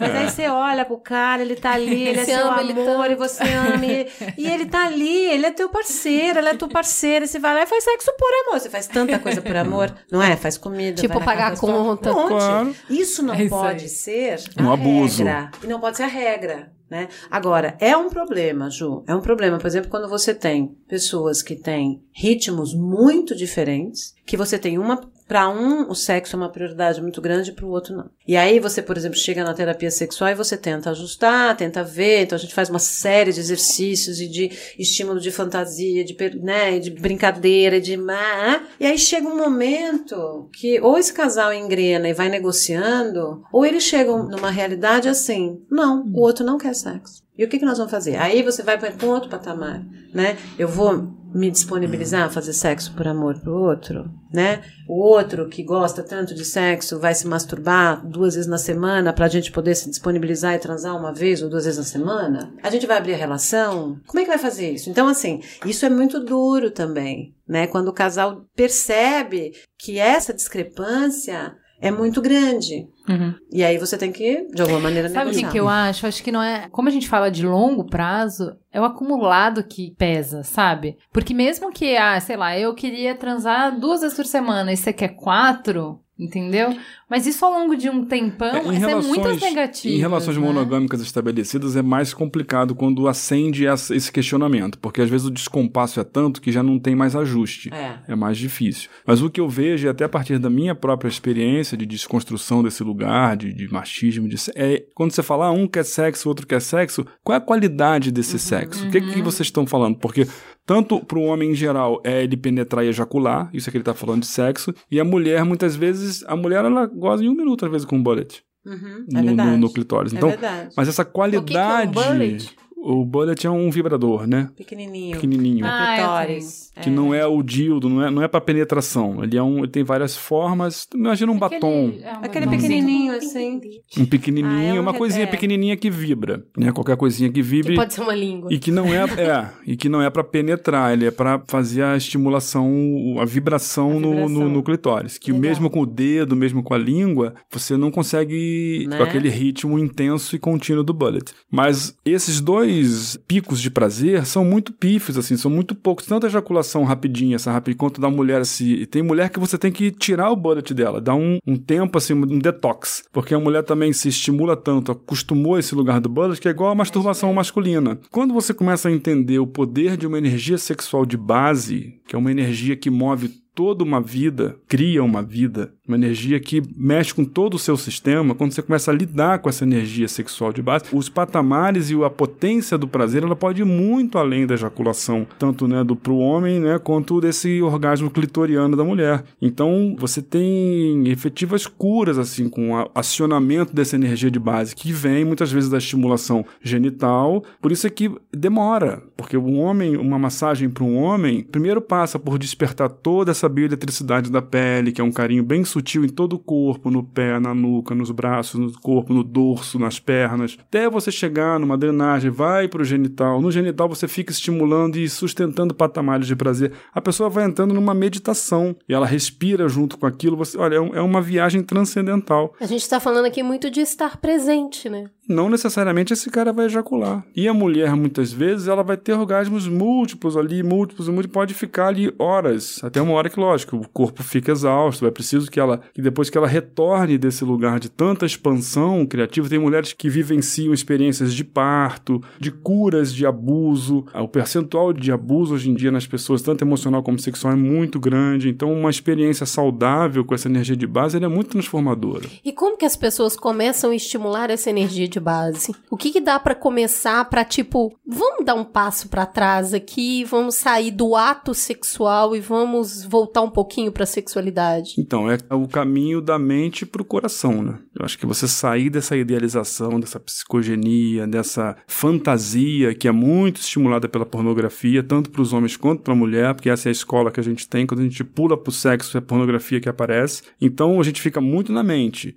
idealizando, então né, a mulher nesse lugar de objetificação, de dar prazer ao outro, também não conhece seu corpo. Então é caminhar para a sua sensorialidade, para o seu corpo, para o seu coração, para o seu sentimento. O que está vindo durante aquele ato sexual para você, com a qualidade que. Nada contra a rapidinha, rapidinha é ótima também. Uhum. Mas não ela como regra do dia a dia. Porque o casal, ainda mais em relações longas, o que acontece é o seguinte: é aquele beijinho, lambidinha, penetração, gozou, é, acabou. Sempre igual. Dura né? five minutos, cinco minutos. É. E aí o que a gente está falando é que mesmo tendo orgasmo, a gente tá falando sobre a qualidade do sexo que a gente tá fazendo Isso. como um todo, né? Eu acho que volta muito naquela sua pergunta, você tá fazendo sexo para quê? Pra quê, é. exatamente. E aí eu acho que tem várias coisas, né, que eu acho que fazem a gente entrar em contato com o corpo. Eu sempre digo assim, por exemplo, dança é uma coisa que faz muito, muito, a gente entrar em contato com o corpo. Pra mim, até fazer exercício me ajuda. A minha libido aumenta Endorfina. muito quando eu tô fazendo, quando eu tô correndo. É. Yoga é uma coisa que ajuda muito, meditação ajuda muito, uhum. massagem. E aí eu falo massagem, massagem, não tô nem falando massagem tântrica, não, eu tô falando massagem mesmo. Quer dizer, tem pessoas que não conseguem fazer massagem. Tamanho é a dificuldade. Nossa, do, eu só fui aprender isso agora há muito pouco do tempo. toque do outro é. na pele. E aí, assim, porque na massagem você se entrega. Dificuldade uhum. de receber, né? né? Dificuldade uhum. de receber. Então, assim, tem uma série de coisas que vão influenciando esse meu estar no mundo para ser um ser sexual. É, então, né? mas quando a gente fez o curso de mindfulness também me ajuda bastante a estar estar mais pronta pro sexo. Porque a gente tem uma desconexão muito grande com o corpo, né? Você tá uhum. sempre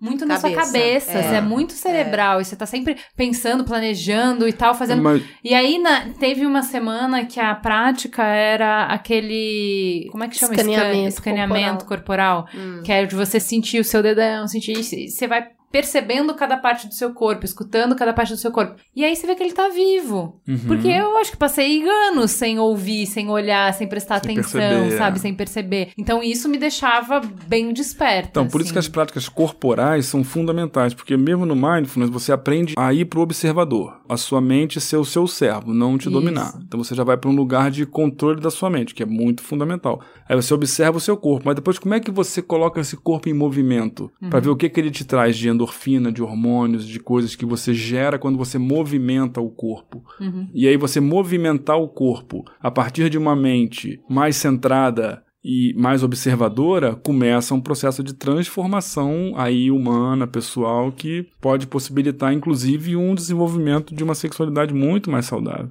Muito legal. Vamos falar, já que a gente tá falando de sexualidade muito mais saudável, eu queria que a gente não terminasse sem falar de fantasias. Ah. Porque foi uma parte que eu gostei muito do livro. É. Tinha um caso que você conta da mulher que é travada. Ah, Nossa, é olha, olha,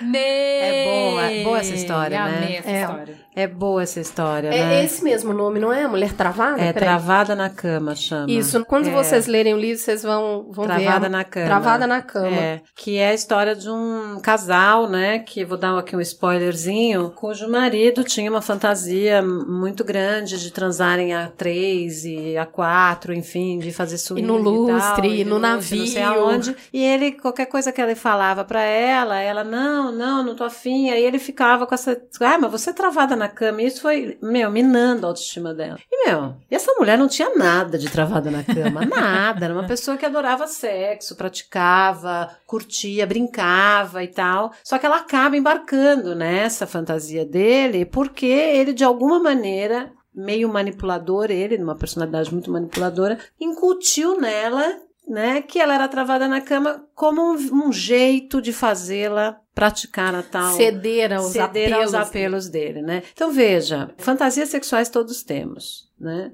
Muitas motivadas pela quantidade de sexo que a gente vê né? Não é à toa que se você pegar qualquer pesquisa em relação à sexualidade masculina, a fantasia sexual masculina number one é duas mulheres e um homem. Né? Porque isso também é reproduzido culturalmente. Né? Então, o quanto que duas mulheres e um homem é de tanto se ver pornografia e você reproduzir, ou de fato, ou de onde surge? A questão é assim: da onde surge uma fantasia sexual? É muito difícil a gente achar essa causa. É uma coisa da infância, é uma cena vivida, é uma mistura de desejo, submissão que eu vivi não sei em que época. Então, assim, é muito difícil a gente localizar né? A questão é que todos nós temos fantasias sexuais. E algumas eu acho que ficam bem no lugar da fantasia mesmo. Legal isso, né? Nem todas precisam ser Nem realizadas. todas precisam ser realizadas, porque a fantasia é um lugar também do nosso psiquismo bem interessante. Algumas você consegue partilhar com o parceiro. E é muito legal quando você consegue partilhar com o parceiro e o parceiro dá conta dessa fantasia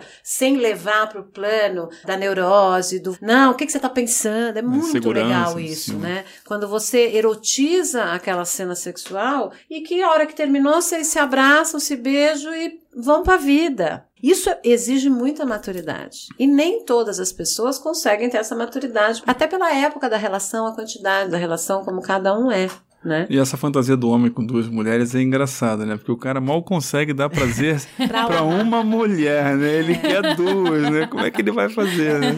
Agora, Talvez justamente por ele saber que ele não consegue, ele fala: Olha, eu trouxe alguém aqui. Pra te ajudar. se vocês puderem depois, se sobrar alguma coisa pra mim, se der. Deixa eu, eu só lembrar. Eu lembro, eu tenho um amigo lá de BH, que eu não vou citar o nome, que ele é muito transante. ah, é, Ele é- gente, é ótimo. Tem- eu tenho um amigo muito transante. Há muitos anos atrás, ele me contou uma história. Eu achei ela interessantíssima. E ela é muito engraçada. Ele custou a convencer uma menina. Ele queria muito sair com uma menina. Eles saíram, rolou um match. E eles foram pro motel. E ele tava muito feliz. Só que ele comeu alguma coisa que fez mal pra ele. Ixi. ah. E ele tava com muita dor de barriga. E ele falou: Eu não vou abrir mão dessa transa nem a pau. Eu quero muito ficar com essa mulher. Mas a dor de barriga tava muito intensa. O que, que ele fez? Ele sentou essa mulher num lugar que era a altura que ele conseguia transar de pé. Que aí ele não tinha corria risco. Gente. E ele tava passando muito mal. Ele tava suando. E ele transou com ela ali. Ele falou que fez movimentos acrobáticos inimagináveis. Porque, na verdade, ele tava se segurando. E beleza. Acabou ele rapidinho, assim, ele... Nossa, né? A gente tem que trabalhar e tal, não sei o que, naná. Foi embora. Ele falou, eu fiquei muito frustrado, porque a transa foi muito ruim. E eu tava muito afim Pois dessa é. menina. Essa menina ficou alucinada com ele Ela gostou. ligou várias vezes e falou assim: Eu nunca fiz um sexo desse com ninguém. E aí ele rindo virou pra mim e falou assim: Eu vou ter que ter outra dor de barriga. e eu virei pra ele e falei assim: Amigo, talvez os instrumentos que você achou que tivesse, você não tinha. e o movimento que você fez e o que você proporcionou pra ela naquele momento ali. É, porque assim, o, o prazer feminino é muito vasto, né? Então o tem que eu mulheres achei que têm prazer interessante de... é que ele perdeu o controle do corpo dele. É. E nesse momento de perda dele, ele acabou proporcionando muito prazer pra É. alguém. E como ele é um cara muito transante, e toda semana ele tem um caso pra contar, eu fiquei num misto de dó dele, riso da situação e pensando na menina que nunca mais ia ter aquele sexo de qualidade. É, o problema é ele porque saber como é que eu tava com dor de repito, né? É, a gente faz, por exemplo, eu faço no consultório, às vezes, uma pesquisa de fantasias sexuais mesmo, assim, o que que me estimula? Então, eu dou uma série de filmes para os casais assistirem e perceberem, por exemplo, tem uma cena ali que me, me chama atenção. O que que me chama atenção? É o corpo das personagens? Ah, o local? É o tipo de prática sexual? É a situação, se é amorosa, se não é? Então, assim, né, o que que me faz né, estimular, porque isso você consegue, inclusive, reproduzir até com casal mesmo, que do que, que eu consigo fazer com meu parceiro que não fere, né, o nosso código aqui de ética e tal, e que possa ser satisfatório para ambos. Mas essas fantasias também mudam. A gente tem assim uma geralzona, panorama geral, mulheres no Brasil. Primeira fantasia sexual é fazer sexo com um desconhecido. Tô Falando panorama geral. ah, essa é fácil pra caramba de resolver. Tá bem facinho agora. Next. É. Ah, a segunda é fazer sexo em locais públicos. Né, é, que eu acho que é uma coisa também que as pessoas têm, assim, na praia, né, ficar meio assim, tem- acho que tem a coisa da transgressão, Uhum. né, é, isso é bem comum. E aí aparecem depois fantasias mais românticas. Os homens têm essa fantasia com duas mulheres sempre. né? Então, mas o que eu gostei da. Não sei nem se foi esse. Assim, eu achei legal que o arco dessa história, ela falou assim: não, pera, não é você que disse eu sou travado ou não, sou eu que. Nunca Exatamente. pode vir do outro. Esse diagnóstico de que você é travado, tanto eu falando pro meu marido, quanto ah, esse cara falando. Esse diagnóstico não vem do outro, vem de você. O travado é: eu tenho desejos que eu não consigo realizar, porque eu me limito. Então, eu estou infeliz porque a minha criação, a minha cabeça, a minha moral, ou qualquer coisa do tipo, limita do que eu tenho vontade de fazer. Agora, eu estou bem, eu estou feliz, eu estou realizando as minhas fantasias. Eu não sou travado, cara. Não, mas você só, você só quer transar o, o papai e mamãe. É, tá bom pra mim. É, pois é. Tá bom. Enfim, gente, você não tem que chegar em nenhum lugar, você não tem que provar nada pra ninguém. Não tem o prêmio transante da crise aqui. Não vai acontecer, entendeu? Porque eu acho que a gente também tem uma outra disfunção que se os homens, por um lado, têm que perseguir a performance ideal e tal, tem algumas mulheres que estão na corrida do guia lacrado da nova. Né? Total. Que aí estão fazendo É performance também Performance, feminina. também, total. Que daí né? você. tá- você- É. Ai, não. Olha, na época que eu nem tinha orgasmo qualquer, transar no banheiro, de restaurante, cachoeira, blá blá blá. Todas. Check, check, check. Pra quê? O que, que isso me trouxe, entendeu? Então, assim, acho ok. Já fiz fantasias depois foram boas, né? Mas acho que o ponto é, pra que que você faz isso, entendeu? Você precisa ter uma história interessante pra contar, porque se for bom, você não precisa ter uma história pra contar. Você não precisa, sabe aquela piadinha do você tá numa ilha deserta com a Cláudia Schiffer? Não tem ninguém pra contar. Se não tem ninguém não. pra contar, não é rola. graça, né? Se o sexo é bom, ele é papai e mamãe, ele é com seu marido mesmo, ele é não sei o quê, você não tem história pra contar no dia seguinte. Você simplesmente tá satisfeito. É que né, eu acho que a gente tá num momento hoje de uma libertação sexual. É que assim, é difícil falar isso porque a gente tem um monte travado, aí um monte liberado, tá todo mundo meio no meio do caminho também. Que o que acontece é que explorar virou quase uma obrigação. É isso aí. É. Então, assim, como assim você ainda não transou com uma mulher? Não né? é- Vira pra outra mulher é e fala assim, mas isso. É. você não vai transar com outra mulher? Vocês não vão fazer um homenagem? Vocês não... Como assim você ainda não fez sexo anal? Então, assim, Você só ver- tem um orgasmo? Só Não achou o ponto G? né? Só tem um, bu Aí um bullet. você, aí você olha e fala assim... Eu tenho uma coleção de bullet, um pra cada dia da Aí a semana. pessoa fala assim, ai, eu tô me achando tão monogâmica. Não é mesmo? Tão- tô meio Nossa, cinza. Tô meio cinza. Então, assim, na verdade, não é uma competição, né? Existe muita possibilidade, só que as pessoas. Realmente, o legal é você se sentir à vontade em explorar essas possibilidades e não fazendo um checklist. Eu acho muito legal também você explorar e perceber, principalmente, o que, que é legal pro teu corpo. O que que você tá sentindo. Porque assim, ah, eu tenho vontade de fantasias e tal, mas ah, o que que aquilo depois vai trazer de uma qualidade de experiência efetiva pro seu corpo? Assim, ah, eu vou transar com outro cara, mas em qual contexto você vai transar com outro cara? Em qual contexto você vai transar com duas mulheres? O que que aconteceu pra você daquela experiência efetivamente, tirando aí a fantasia que você criou e quis viver, o que que aquilo te trouxe de efetivamente potencial orgástico, ou prazer, ou desenvolvimento pro teu corpo? Eu acho que isso aqui me interessa muito mais. É, tem que o que blanca, eu tô vivendo, o que eu tô né? sentindo, né? O que que essa outra pessoa, a gente tá trocando aqui e eu tô, né, é, é com ela. Porque, pô, ir pra um, sei lá, pra um lugar com um monte de gente, fazer suruba. Também acho importante as pessoas viverem aquilo que querem viver. Isso. Porque eu acho que senão você fica naquela idealização e às vezes você vai lá, vive, vê que nem é tão Nem bom. é tão aquilo. é. Eu escuto muito casais falando assim: ah, a gente tinha vontade de swing, swing, swing. É quando vai na casa de swing ou vai nessas experiências, nem sempre é tão legal. E aí, pô, não era nada disso. Vamos voltar aqui pro nosso, né, monogamia ou entre a gente aqui. Tudo bem, viveu, foi lá. Se você tinha aquela necessidade, que é muito ruim. Você, quanto mais você nega aquilo, mais aquilo fortalece, né? Então você tem que acolher aquele monstro. Vem cá, então vamos conversar aqui. Ah, eu tenho essa vontade. Você tem que ter esse espaço de falar com o outro. Ó, eu tô com vontade de fazer isso. Me pendura lá no, no, no muro. Hoje, tudo bem. Vão conversando sobre isso, mas depois vai avaliando o que que isso efetivamente vai te trazendo, que é para a experiência do seu próprio corpo, pro seu desenvolvimento, pra sua sensação. Porque eu acho que isso aqui vale se- no sexo, né? O que eu tô curtindo, pô, qual a qualidade do meu prazer, do meu orgasmo, das minhas sensações. É isso que eu busco que é, numa é troca. Muito, é muito louco que na sociedade do consumo, muito dos nossos desejos são pautados. É isso que eu acho, É, sabe? o prazer tá ligado ao consumo, né? É, então assim, mas se coisas bobas quanto eu acho que eu fiz essa escolha e não fiz, sabe? Esse desejo foi criado de, de bobagem, de, ah, eu quero comer japonês hoje. Você acha que você quer mesmo? Ou isso foi uma coisa, é uma construção, entende? É. Tem um, a gente é muito pautado, tudo que a gente faz. Ah, então eu preciso comprar o carro, eu preciso comprar casa, eu preciso ter filho, eu preciso, enfim. A gente tem uma vida muito roteirizada, é isso que eu quero dizer. Isso, um Por script, que né? não ter esse senso crítico de que o desejo também vai ser pautado, entendeu? A Esther Perel, que é, é, é muito legal, legal. Você Ela é ótima. Cara, Uhum. ela é muito A legal. Cama na Varanda. gente. Na Câmara Eu Varanda da ass- Regina Da Navarro. Regina. Eu assisti. Que é ótima também.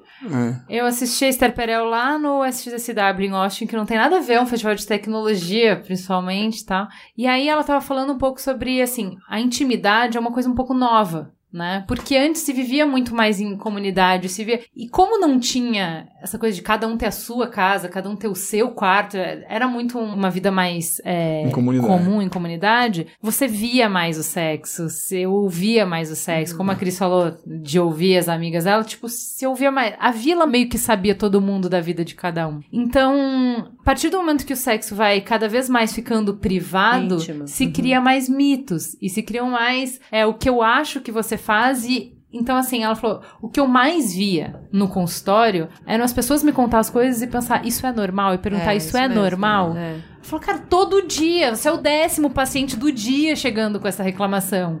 Isso é assim, isso é a vida, entendeu? Então eu acho muito interessante, ao mesmo tempo, a nossa solidão. Que nos faz questionar os nossos desejos, as nossas dificuldades, né? e ao mesmo tempo o quanto a gente é pautado e segue roteirinhos. E a gente tá se achando super original, a gente tá se achando super senhor dos nossos desejos, e na verdade a gente só tá repetindo, sabe? Não tá conseguindo nem entrar em contato com a nossa essência, com o que a gente esse- realmente quer. Esse lugar da solidão, acho que é essa grande diferença, né, da solidão e da solitude, né? Porque a gente ainda é muito pautado pelo amor romântico e depositar a felicidade nossa no outro. Então, ah, encontrei você, agora, ó, já vou. Aí você já idealiza um monte de coisa e você acha que aquela pessoa vai te trazer aquilo. E na verdade, nem sempre a realidade é aquela, né? Então, assim, é fundamental a gente estar bem com a gente mesmo primeiro. né? Se você não estiver bem com você, com as suas questões, e aí passa pela sua sexualidade, o que, que eu sinto, o que, que eu gosto, como é que eu gozo, como é que eu sinto prazer, o que, que me dá prazer, é aqui, é ali, é rodando, é estimulando, é gritando, é falando. Só a partir disso é que você vai conseguir ter relações mais bacanas, né? E Tem uma essa- coisa que você fala que me impressiona eh, desde que você começou a sua fala, que na verdade pro sexo ser sobre sexo, a gente tem que tirar muita coisa da frente, né? O sexo, ele muitas vezes ele tá transvestido de qualquer outra necessidade. Né, a minha insegurança, é o meu desejo de ser amado, é a minha necessidade de exploração. Então a gente até passou aqui por frequência e o que me faz pensar também que os excessos né? O, esse desejo over, esse exploração over, essa coisa que passa por roteirização e falta de questionamento, ela também tá escondendo outras questões, certo? Muito, muito, muito, muito, muito. E através da sexualidade, da energia sexual, você se conecta com muita coisa, né? Porque você se conecta com você mesmo, né? É, você precisa olhar é, e Quando eu dentro. acho que você vai muito programado, né, com esse script, ou vou transar, não, eu vou sair pra transar, né? Eu acho que você perde uma coisa que é muito interessante, que é você deixar, né, o seu próprio erotismo te pegar e você perceber esse erotismo, né? O que que me dá tesão? O que que é legal aqui? Que cores que eu vejo? Que, que olhares é que me chamam a atenção? As pessoas já vão, não, eu vou pra transar, ponto, né? E eu acho que você perde essa possibilidade É porque tem gente que só sabe se conectar assim. só sabe se conectar assim. Eu me lembro uma época, agora eu vou falar de mim, né? que eu usava muito metrô. Cara, e eu comecei a ter umas fantasias com seguranças do metrô. eu nunca, eu nunca, nunca na minha vida fui uma pessoa ligada a uniforme. Mas eu achava todos lindos. Aí eu comecei, nossa, adorava pegar o metrô, a linha verde, com a linha azul. Já tinha os meus seguranças preferidos. Maravilhoso. Cara, mas assim, sabe quando você. A coisa aconteceu e do mesmo jeito que aconteceu, foi embora. Depois, por um. Sabe, foi um período ali que acho que o meu erotismo tava ali. Nossa, eu achava o máximo aqueles caras. Eu tinha várias fantasias com eles. Mas eu acho que é isso, né? Mas você eu não precisava precisou- transar, eu não precisava transar com os caras exato. do metrô, entendeu? E é gostoso, né? É E eu divertido, é meio uma contraventor. em mim. Sabe quando você. Eu descobri uma coisa e falei, gente, eu gosto Então. de seguranças do metrô. Então, mas ó, isso eu acho que Veja passa, eu- passa pelo que você falou no início de que cada um tem que ser responsável pelo seu prazer, que é.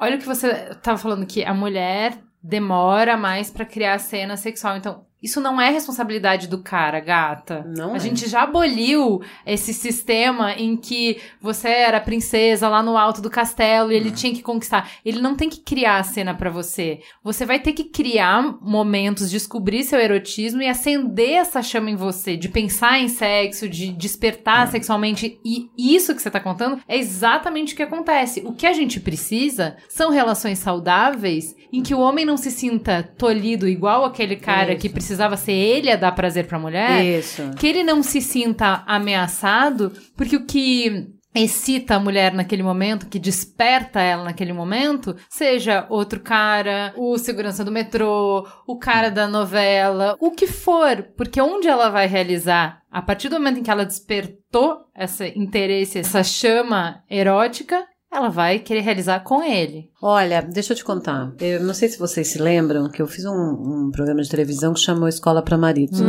2016. total. Uhum. E aí nós tínhamos o- a aula de sexo, que foi um episódio. Acho que foi o segundo, acho que é o segundo episódio. E o que, que a gente fez? A gente recriou a fantasia sexual de todas as mulheres do programa. Eram oito esposas. Então a gente recriou em cenário de estúdio. Então tinha uma que era do bombeiro, tinha uma que era do massagista e tal. Eu fico com vontade de rir. Pois é.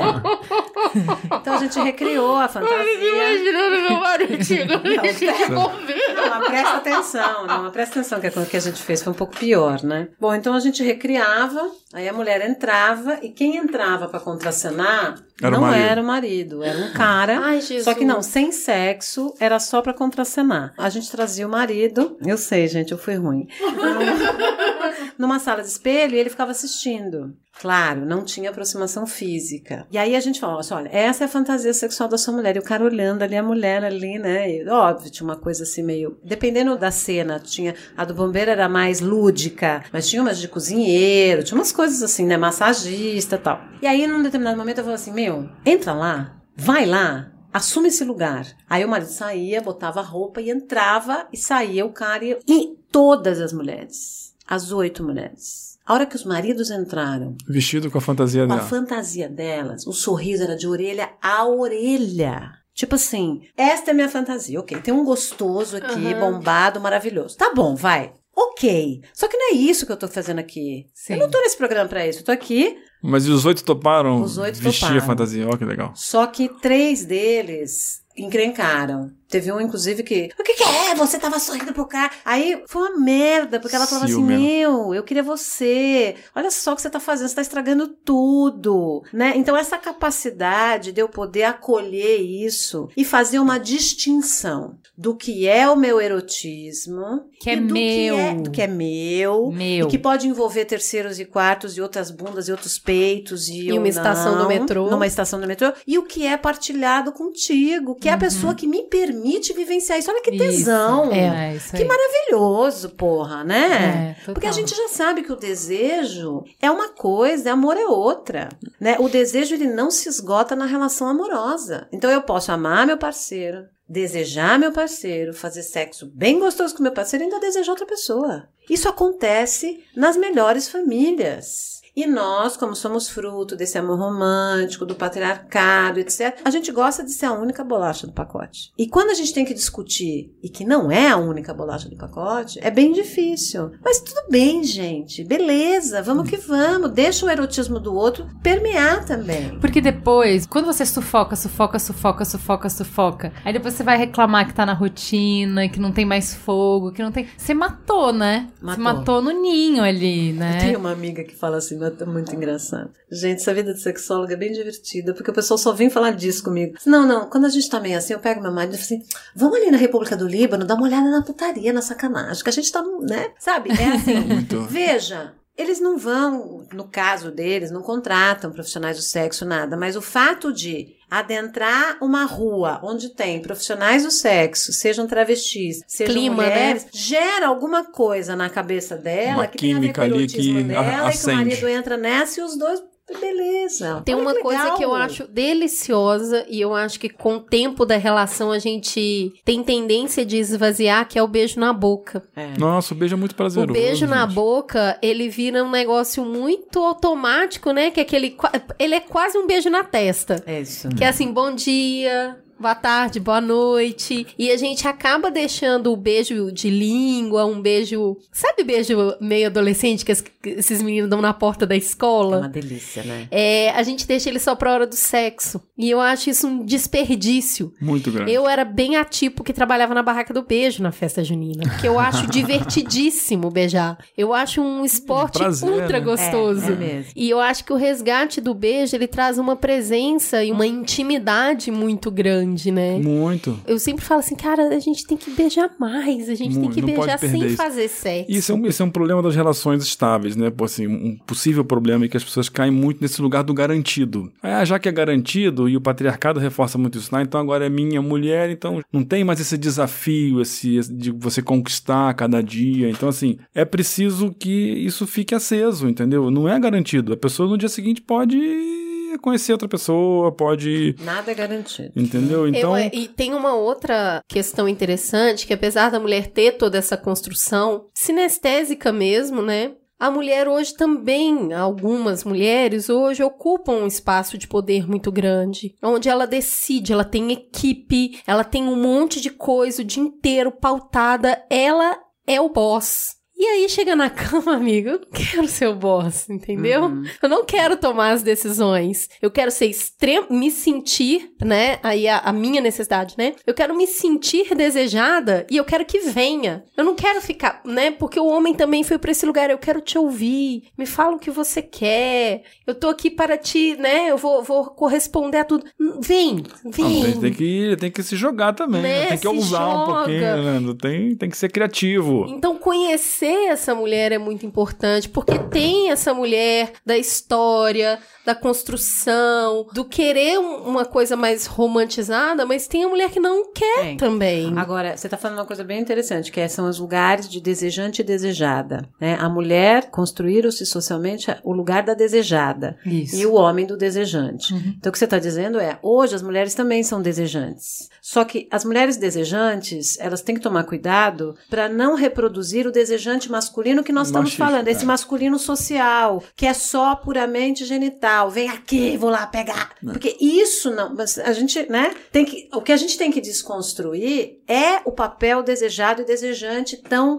fixo, quadrado, restrito. E eu acho, Ana, que essa mulher desejante, ela precisa, primeiro de tudo, aprender a se desejar. Sim. Né? E aí passa por se conhecer, passa por conhecer a anatomia dela, para conhecer o genital dela, conhecer o prazer dela. Aí esse site, como é que é o nome? O, Oh my God, Oh yes. my God, yes. entendeu? Ajuda nesses, nesses caminhos todos que hoje tem acesso. Cara, né? eles criaram um jogo. É maravilhoso, Juro pra né? você. Eles criaram um jogo que você tem que masturbar uma menina até ela gozar. No, Você- aprender a, a- Touch. a- É, Era no touch. touch. É. Porque essa mulher, essa mulher masculinizada, vamos dizer assim, que é a, a- a chefe de equipe, que conquistou tudo, tem a casa, tem o carro, tem o emprego, tem tudo, muitas vezes ela tá num lugar com a sexualidade dela, com o lado mulher desejante dela, que ela tá muito desconectada da sexualidade dela. Ela foi muito para esse lugar mental de poder, de conquistar, de fazer, e ela muitas vezes se desconectou do lugar desejante dela. Então, tem que voltar para esse caminho Então, de mas- se conhecer, se estudar, o seu prazer, a potência do prazer dela. Ela pode ficar 100 vezes ainda mais potente do que ela já é. Então, mas a gente fala, né? Tem aquela famosa frase de que tudo é sobre sexo menos sexo, que sexo é sobre poder. Tem várias histórias que você conta no livro que também mostram isso. Que é um jogo. É. E é um jogo, eu acho que assim, tudo bem a gente. Eu já falei isso em outro programa, não lembro qual. Tudo bem a gente questionar o nosso desejo, tudo bem a gente pensar de onde ele vem, blá blá blá, blá mas eu acho que tem algumas coisas que você não vai desconstruir. Tem algumas coisas que é sentimento, é pulsão, tipo, isso já tá no seu código e é. E aí, esses jogos vão refletir muito disso. Então, quando você vai pra cama, o poder que você tem na relação inteira, no dia, quem paga a conta, Uhum. quem fala mais grosso com o filho, e qual é o desejo que você tem de ir na cama ou Representar representar isso igual ou inverter esses Ou inverter papéis. o papel. E como é que você negocia quando as pessoas não estão na mesma página É. disso, entende? Então, por exemplo, a Cris tá falando, ah, eu sou mulher, eu conquisto tudo, rarará, eu chego aqui, eu quero ser Receber. dominada. Ah, mas o cara de repente também falou assim: ai, eu sou homem desconstruidão e eu chego na cama e eu gosto de ser dominado também. E aí, que facciamo? O que, que a gente faz a partir disso? Então, mas eu acho que a primeira questão é assim: quando a gente fala de desejado e desejante, são construções muito estreitas, em que a gente faz já um registro de que a desejada é do papel do submisso, do dominado, e o desejante é do papel daquele que Do domina, ativo, do ativo, e não necessariamente. Então, as pessoas têm um pouco de dificuldade de transitar pelos dois. Porque eu acho que sexo tem uma questão de poder e submissão. Olha, eu, eu já acho o seguinte: para eu poder ser penetrada, eu preciso me submeter. Ponto com ponto br. Cara, tu abre as pernas pra um pinto. Porra, até pra eu poder ser penetrada, não importa se eu sou a desejante naquele momento, mas eu tenho que me submeter também ao corpo do outro. Né? Então, veja, faz parte. Agora, isso pode ser muito interessante. Porque eu posso ser desejante me submetendo. Achar esses lugares, Achar de, esses de lugares. dança. e- de- de- só que de- tem que sair desse papel estreito que a gente tá acostumado. Entendeu? A mulher tem que fazer assim, tem que fazer cara. Ai, mostra o peito, não sei o quê. Porra, puta saco. Mas voltando. Performático, né? É muito performático, é. É, então, mas eu acho que, que isso é, uma- é sair desses papéis e poder brincar mais. Eu acho que, já falei isso, eu acho que é o, o lado que eu encontrei de ter conexão sexual e de ser muito satisfeita. Que é, tipo, se tudo é permitido, pode inclusive ter humor. Que é uma coisa que nesse Isso. lugar roteirizado, Deus me livre, não pode. É. Então a Cris morre de rir com as coisas que é, tipo, as histórias que eu conto pra ela são histórias retardadas que sempre termina com Ah, não, hashtag delícia. transamos. Não, delícia. É tipo, eu falo alguma coisa bem caminhoneira e rimos, rimos, transamos. Não sei o que, qualquer coisa, qualquer bobagem, gente. É tipo, cônego rego, ha, ha, ha, ha, ha, ha, e nananana. Hashtag transamos. Porque o sexo com Quinta leveza é B gostoso, total, né? muito Com leveza, Eu nunca cresci, nunca cresci. Mas eu acho que é isso assim. E aí hoje? Pode ser porque eu tô afim, daí eu vou ser mais ativa, e pode ser não sei o quê. Amanhã eu tô com muito cansada, com muito sono, vamos brincar de boneca e Flávio, hahaha, É rimos, mesmo. transamos. É isso aí. E- É isso aí. E pronto, e é uma coisa mais fluida, é uma coisa que se os dois estão em conexão, por conta de não ter essa necessidade. É- porque eu acho que assim, uma coisa é esse jogo de poder, e outra coisa é cabo de guerra. Uhum. Que Né? é terrível, né? Isso, que acontece que tem muito Porque no jogo livro, de poder né? é Dá legal, mas cabo de guerra não é legal. Né? Tenta se resolver no sexo uma coisa que é da relação. que Tem a ver com outras questões. Uhum. Né? Isso também acontece muito, é muito frequente. Nessa conta do jogo de poder, às vezes perder a mão e entrar no cabo de guerra, a gente entra numa ansiedade muito grande masculina que muitas vezes leva pra ejaculação precoce, né? Porque tá muito concentrado na cultura do falo, né? Que o homem acha que para dar prazer para uma mulher é através da penetração. Então, é fundamental a mulher se conhecer, saber, né, do, desse sujeito desejante, onde está o prazer dela, como ela funciona, mas também o homem precisa fazer um beabazinho aí de estudar um pouquinho o prazer feminino, entender um pouco mais. Não precisa nem ter uma ereção para ter uma relação saudável, para dar prazer para uma mulher a noite inteira, ele não precisa penetrar. Então isso já tira essa carga de ansiedade que na verdade vem, eu tenho claro para mim que vem da pornografia, que o cara vê aquelas cenas do cara transando de cabeça para baixo, cabeça para cima no lustre e ali duas horas com uma ejaculação. Eu recebo relatos de homens novos com 20 e poucos anos falando que tomam Viagra. Super comum. Super remédios. comum. Super comum. Os meninos vão pra rua e estão enchendo a cara de Red Bull. Super comum. Porque a preocupação é ter a ereção por duas horas a noite inteira. E muitas vezes a mulher, aquela ereção não vai dar prazer a ela. Às vezes ela não tem facilidade em ter prazer com penetração. Então não funciona esse caminho. Então a ejaculação precoce é muito ligada com a ansiedade. Tanto que remédios para ejaculação precoce que são receitados são ansiolíticos. Então, se o cara domina uma técnica e aprende aí, para isso ele tem que ter um- um- uma boa vontade de aprender também. Porque quando as mulheres também aprendem é, tecnicamente, né, como dar prazer para uma outra mulher, as mulheres que não são gays e tudo. Elas falam assim, peraí, cara, tem que respeitar os caras, porque é bem mais complexo o negócio aqui. Não, Claro, o masculino claro. tá tudo exposto ali, qualquer coisa. Você derrubou uma- uma- uma- um copo em cima do, né, do pênis do cara ali, uh, que beleza, né? Qualquer coisa é legal. O feminino não, é bem mais complicado. Então, assim, é bem mais complexo, né? Bem mais gostoso também. Então, cara, aprenda um pouquinho, tenha boa vontade de sair, assim, faz as pazes com um bullet, com um pequeno vibrador aí, sai dessa cultura Não, do entra falo. no My God Yes, cara. Entendeu? Eles explicam direitinho, você vai aprender um monte. E não vai pra esse lugar de eu tenho que levar ela pra gozar. O gozo é dela, ela vai gozar a hora Isso que ela aí. quiser. Eu acho que tem que ter um, é, assim, em relação à ejaculação precoce, tem tudo a ver com o que vocês estão falando, eu acho que tem. Agora, a gente tem homens que têm, de fato, uma latência ejaculatória muito curta. De fato, nasce assim, é como se o meu pé é de um jeito e o seu pé de outro. E às vezes, mesmo esse homem, sendo um cara que não tem ansiedade, sendo um cara que faz uma reflexão, que vê a sexualidade de maneira diferente, ele não consegue controlar a latência ejaculatória. Então é importante que, assim, eu, eu me preocupo muito com os, os homens que têm ejaculação precoce, porque às vezes nem tem, né? Às vezes na cabeça dele ele tem. É. Tem isso também, né? Já tive casos de mulher que diz que o marido tem ejaculação precoce e quando a gente foi ver, o cara ejaculava em 10 minutos. Foi minha filha. Uma relação sexual, em média, com início de penetração, se não tiver um prolongamento, com respiração e o quê, é 7 minutos. É. 10 Quando cara muito, não tem né? ejaculação precoce de jeito Então, nenhum. eu não tinha essa informação e foi muito interessante isso. Há um tempo atrás, meu marido teve que fazer um exame de saúde e era, era um espermograma. Já tem um tempinho. E aí eu fui com ele. Chegam lá, e que ele tava tipo, puta, meu, que sem graça esse negócio, como é que vai ser? Não, eu vou com você. Aí ele, mas você vai me ajudar a fazer Você vai "Ah, pra amor, salinha com Acho que não pode. Eu falei, eu acho que não pode e tal, tu não sei o quê. Eu sei que chegou no laboratório, eu sentei, na hora que eu perguntei pra menina qual era a senha do Wi-Fi, era uma senha complicada, eu demorei duas vezes pra colocar, ele voltou. Falei, você não vai fazer o exame? Ele, eu já, Já fiz. fiz, é. Eu olhei pra ele com uma admiração e um amor tão grande. Ele fica uns 40 minutos transando comigo, ele fez um exame em dois minutos. Maravilha. Então, eu olhei pra ele e falei assim, ai, eu te amo. Mas você trouxe esse tema, você vê como é que são as coisas. Eu já fiz esse espermograma e assim, na- pelo menos no laboratório que eu fiz, cara, é revista pornô e Ah, é, filme ele pornô. falou que é horrível. Uma televisão Ele passando falou assim, filme primeiro pornô que eu não vou encostar nisso, meu marido é bem e, uma, e revista. Ele, eu não vou encostar em Então, assim, nada é aqui. triste, né? Eu falei, ai, eu- o que, que você fez? A, a curiosa, né? Invasiva. O que, que você fez? Ele, ah, eu lembrei daquele dia. Aí eu fiquei mais apaixonada Ah, ainda. Eu falei, vou transar. Tem, tem, tem coraçõezinhos pulando aqui.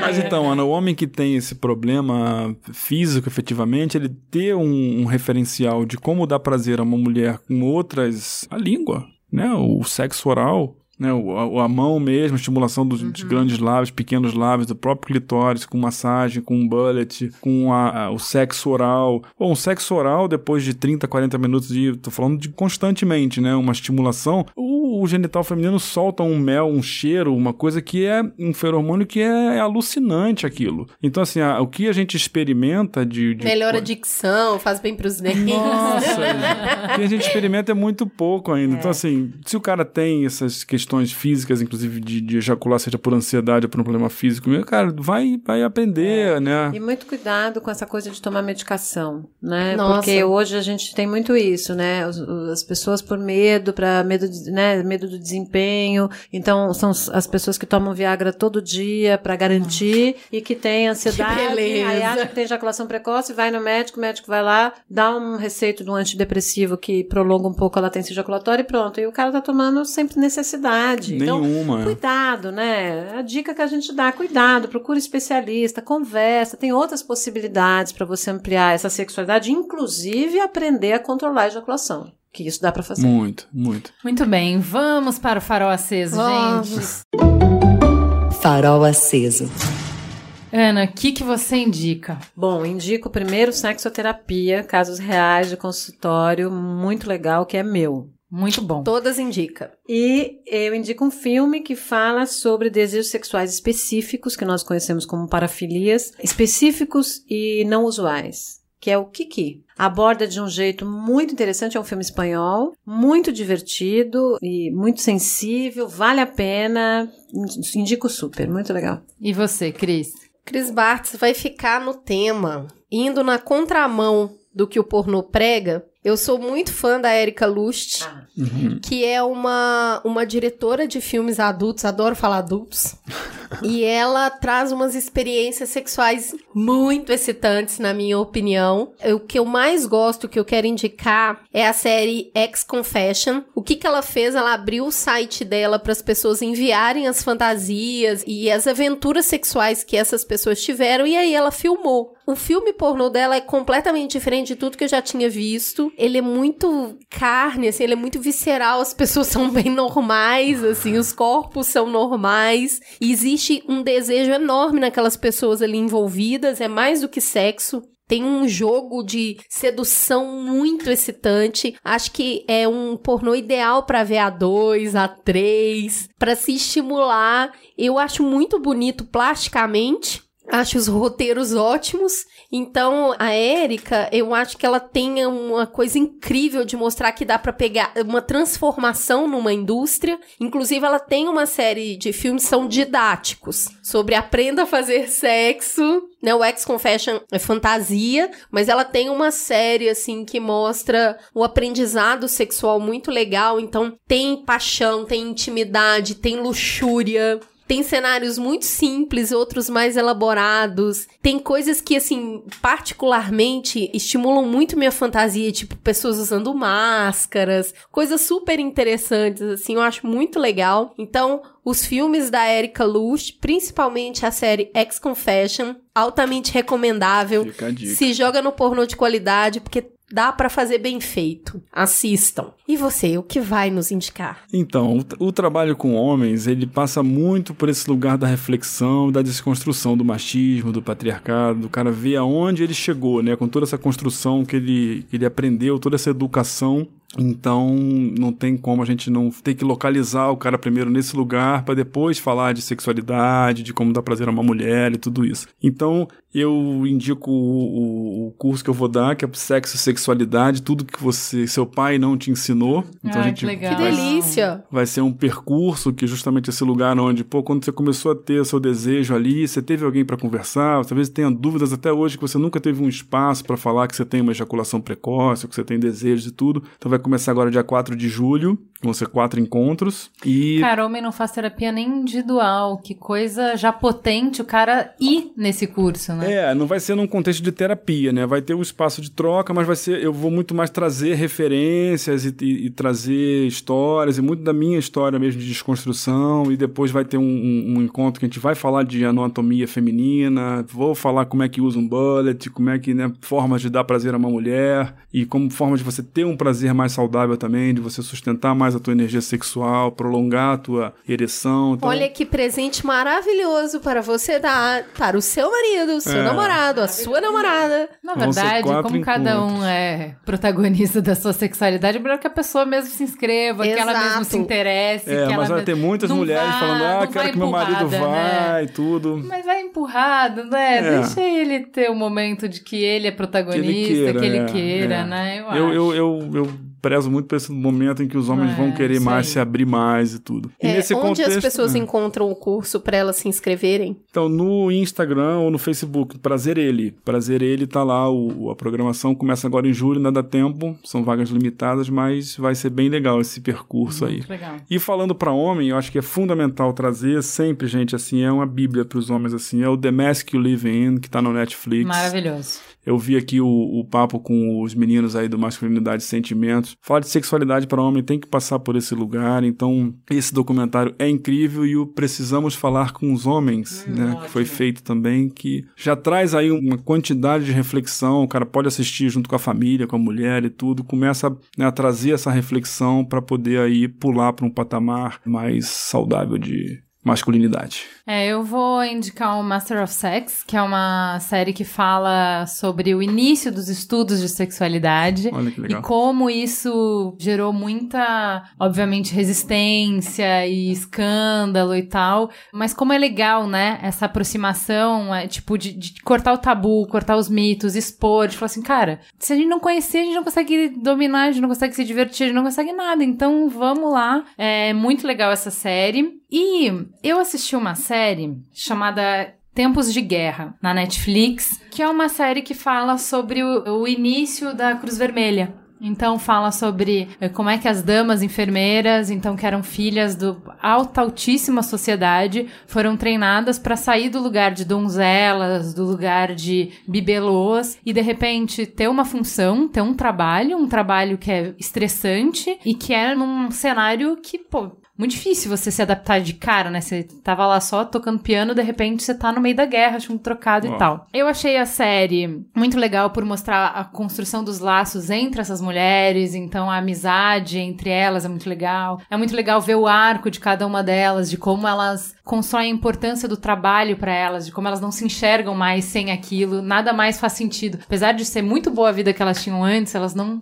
trocariam mais por ter um propósito, por sentir que elas fazem a diferença na vida de alguém, que elas é, transformam a vida das pessoas. É muito legal ver isso. É muito legal o jeito que eles mostram como você pode ter inimigos e inimigos mesmo assim podem se admirar e que essa relação de conflito pode chegar num- numa relação de amizade, de confiança. Então, acho os personagens bem feitos e tal. Obviamente que da mesma maneira que o Grey's Anatomy, pouco a série tá preocupada em mostrar os casos médicos, Aham. é mais sobre as relações, né?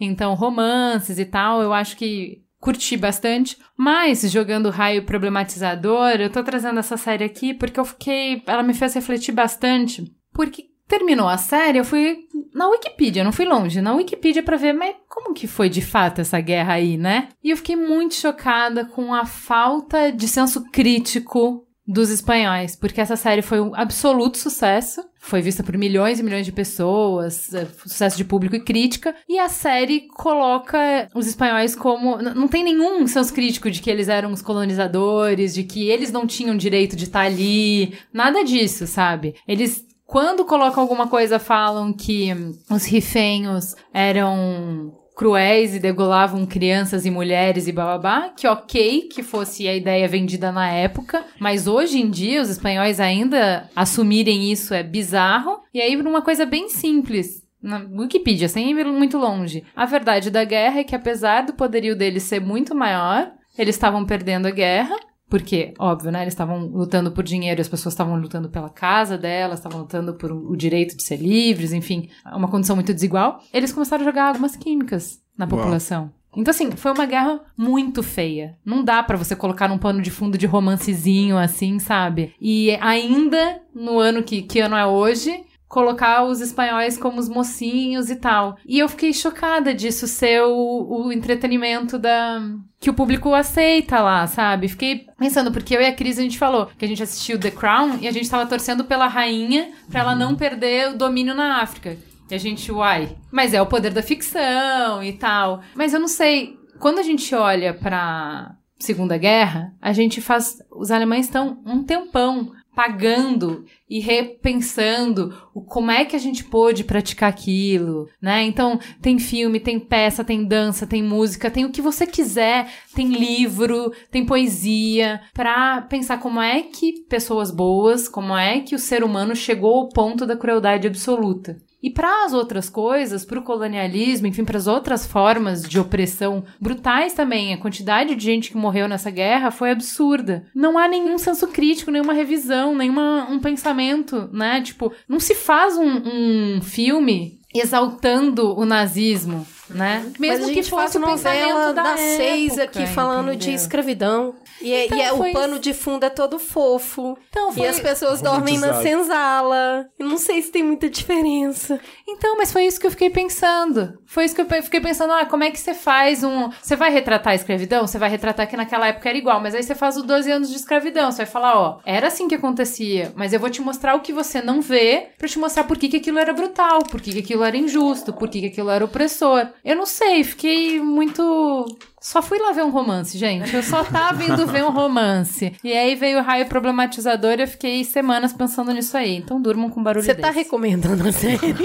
Pois é, eu fiquei nessa dúvida. Eu tô recomendando. Eu gostei da série. Eu acho que esse incômodo é muito bom. Do mesmo jeito que a gente ficou com o incômodo de estar torcendo pra rainha, como a série não é sobre política, a série é sobre relações humanas, recomendo a série. No pano de fundo, eles estão na guerra. E esse pano de fundo atrapalha, porque eu, de verdade, olhei a série. E eu tava querendo saber se Joana ficava com Francisco. Aquele pano de fundo, aquelas três frases que falaram, Eu fiquei. E aí, semana seguinte, eu vi um negócio sobre os espanhóis dizimando a, população indígena. Então eu falei assim: será Os que essa galera. cruéis, né? É, será que essa galera não faz uma autocrítica? Será que não tem nada? Não, não, beleza. Foi, a nossa história foi assim e. Não sei, fiquei. Então eu recomendo, assistam e problematizem vocês também. E você falou do The Crown, é, é um seriado, uma série muito legal pra você ver esse lugar do patriarcado, né? Do, do feminino, do masculino, dessa construção do amor romântico também. E por trás a, a realidade do que, né? Do, do que The realmente Crown tá acontecendo. cativa a gente porque ela é uma profissional incrível. É. É uma profissional que qualquer mulher olha e fala assim, eu queria ser profissional assim. Não sei se eu vou superar que é outra pessoa agora. É isso? Temos um programa? Temos um programa. Fica gostosa a sensação desse... Quase que eu falo sexo. Esse programa gostoso que vai ao ar. Beijo. Beijo. Beijo. Beijo.